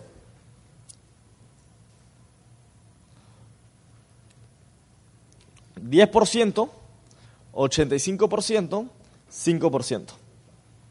5% renegados, frustrados, renegones, toda esta gente, ¿no? Que no, no quieren hacer nada y, critican todo. El otro 85% van a ser consumidores. Y lo vas a pegar el programa educativo como una cantera. ¿Qué están escuchando? ¿Qué están viendo? Y el otro 10% los va, ¿no? y a esta gente lo vas a amar. Tu rol. Con todo el corazón. Toda la paciencia del mundo. Te quiero, te quiero, te quiero. el liderazgo cuchicuchi. Y el 10% lo vas a mentorear. Los vas a retar. Vas a formarlos para sacarle lo mejor de ellos. ¿Han visto la película Whiplash? Del baterista. Que el profesor le tiraba la silla, lo insultaba, ¿no? Ah, ya. No sean tan, a ese nivel, pero por ahí, cerca. Por ahí. O sea, saca lo mejor de ti. Y normalmente sacamos lo mejor de nosotros por el dolor. O sea, darnos cuenta que si no hacemos algo, vamos a fracasar y te pones a hacer algo. Entonces, presionen a la gente a que den lo mejor de sí, pero acuérdense, solamente a este 10%. Porque si presionas a todos, ¿qué pasa? Estás quemando el 85% de tu negocio. Es saber identificar. Entonces, ¿quieren saber cuáles son esas tres cosas que yo busco para identificar a la persona? Que tenga hambre.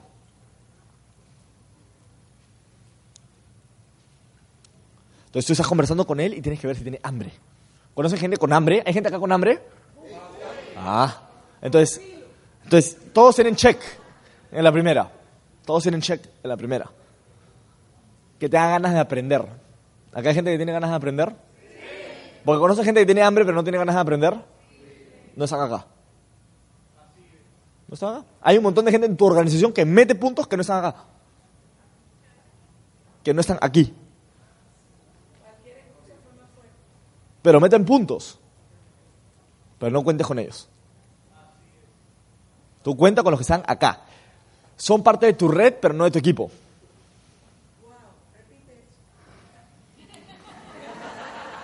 Me encanta.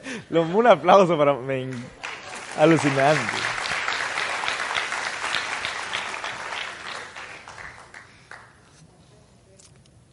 acá no falta azúcar, falta stevia. Entonces, que tengan ganas de aprender, no, hambre y que tengan ganas de aprender. Y tercero, que tengan ganas de trabajar hoy. No mañana. No hacer las llamadas mañana. Es hoy. Es trabajar hoy. Hacer las presentaciones hoy. Si no tienes esas tres, evalúa por qué. Evalúa si estás saturado realmente los resultados que tienes. Si sí estás saturado, ya sabes qué trabajar. Tener hambre aprender y trabajar. Y cuando encuentres a alguien así, ¿qué haces? Ven para acá. Y lo sacas de donde está en profundidad, no. Ven para acá. Porque si dices, que lo mentoree. Oh, no. Así es. El 10% de tu equipo es líder. Y de cada mil personas, uno se vuelve millonario. De cada mil personas activas que tengas en tu organización, hay uno de tu organización que se va a hacer millonario. Tú ya sabes quién es. Tú ya sabes quién es. ¿Y qué tendrá esa persona? ¿Tiene hambre? Sí. ¿Aprende? ¿Y trabaja? Ah. Entonces, de cada mil hay un millonario. Y tienes que tener esas tres cosas. Muchas gracias.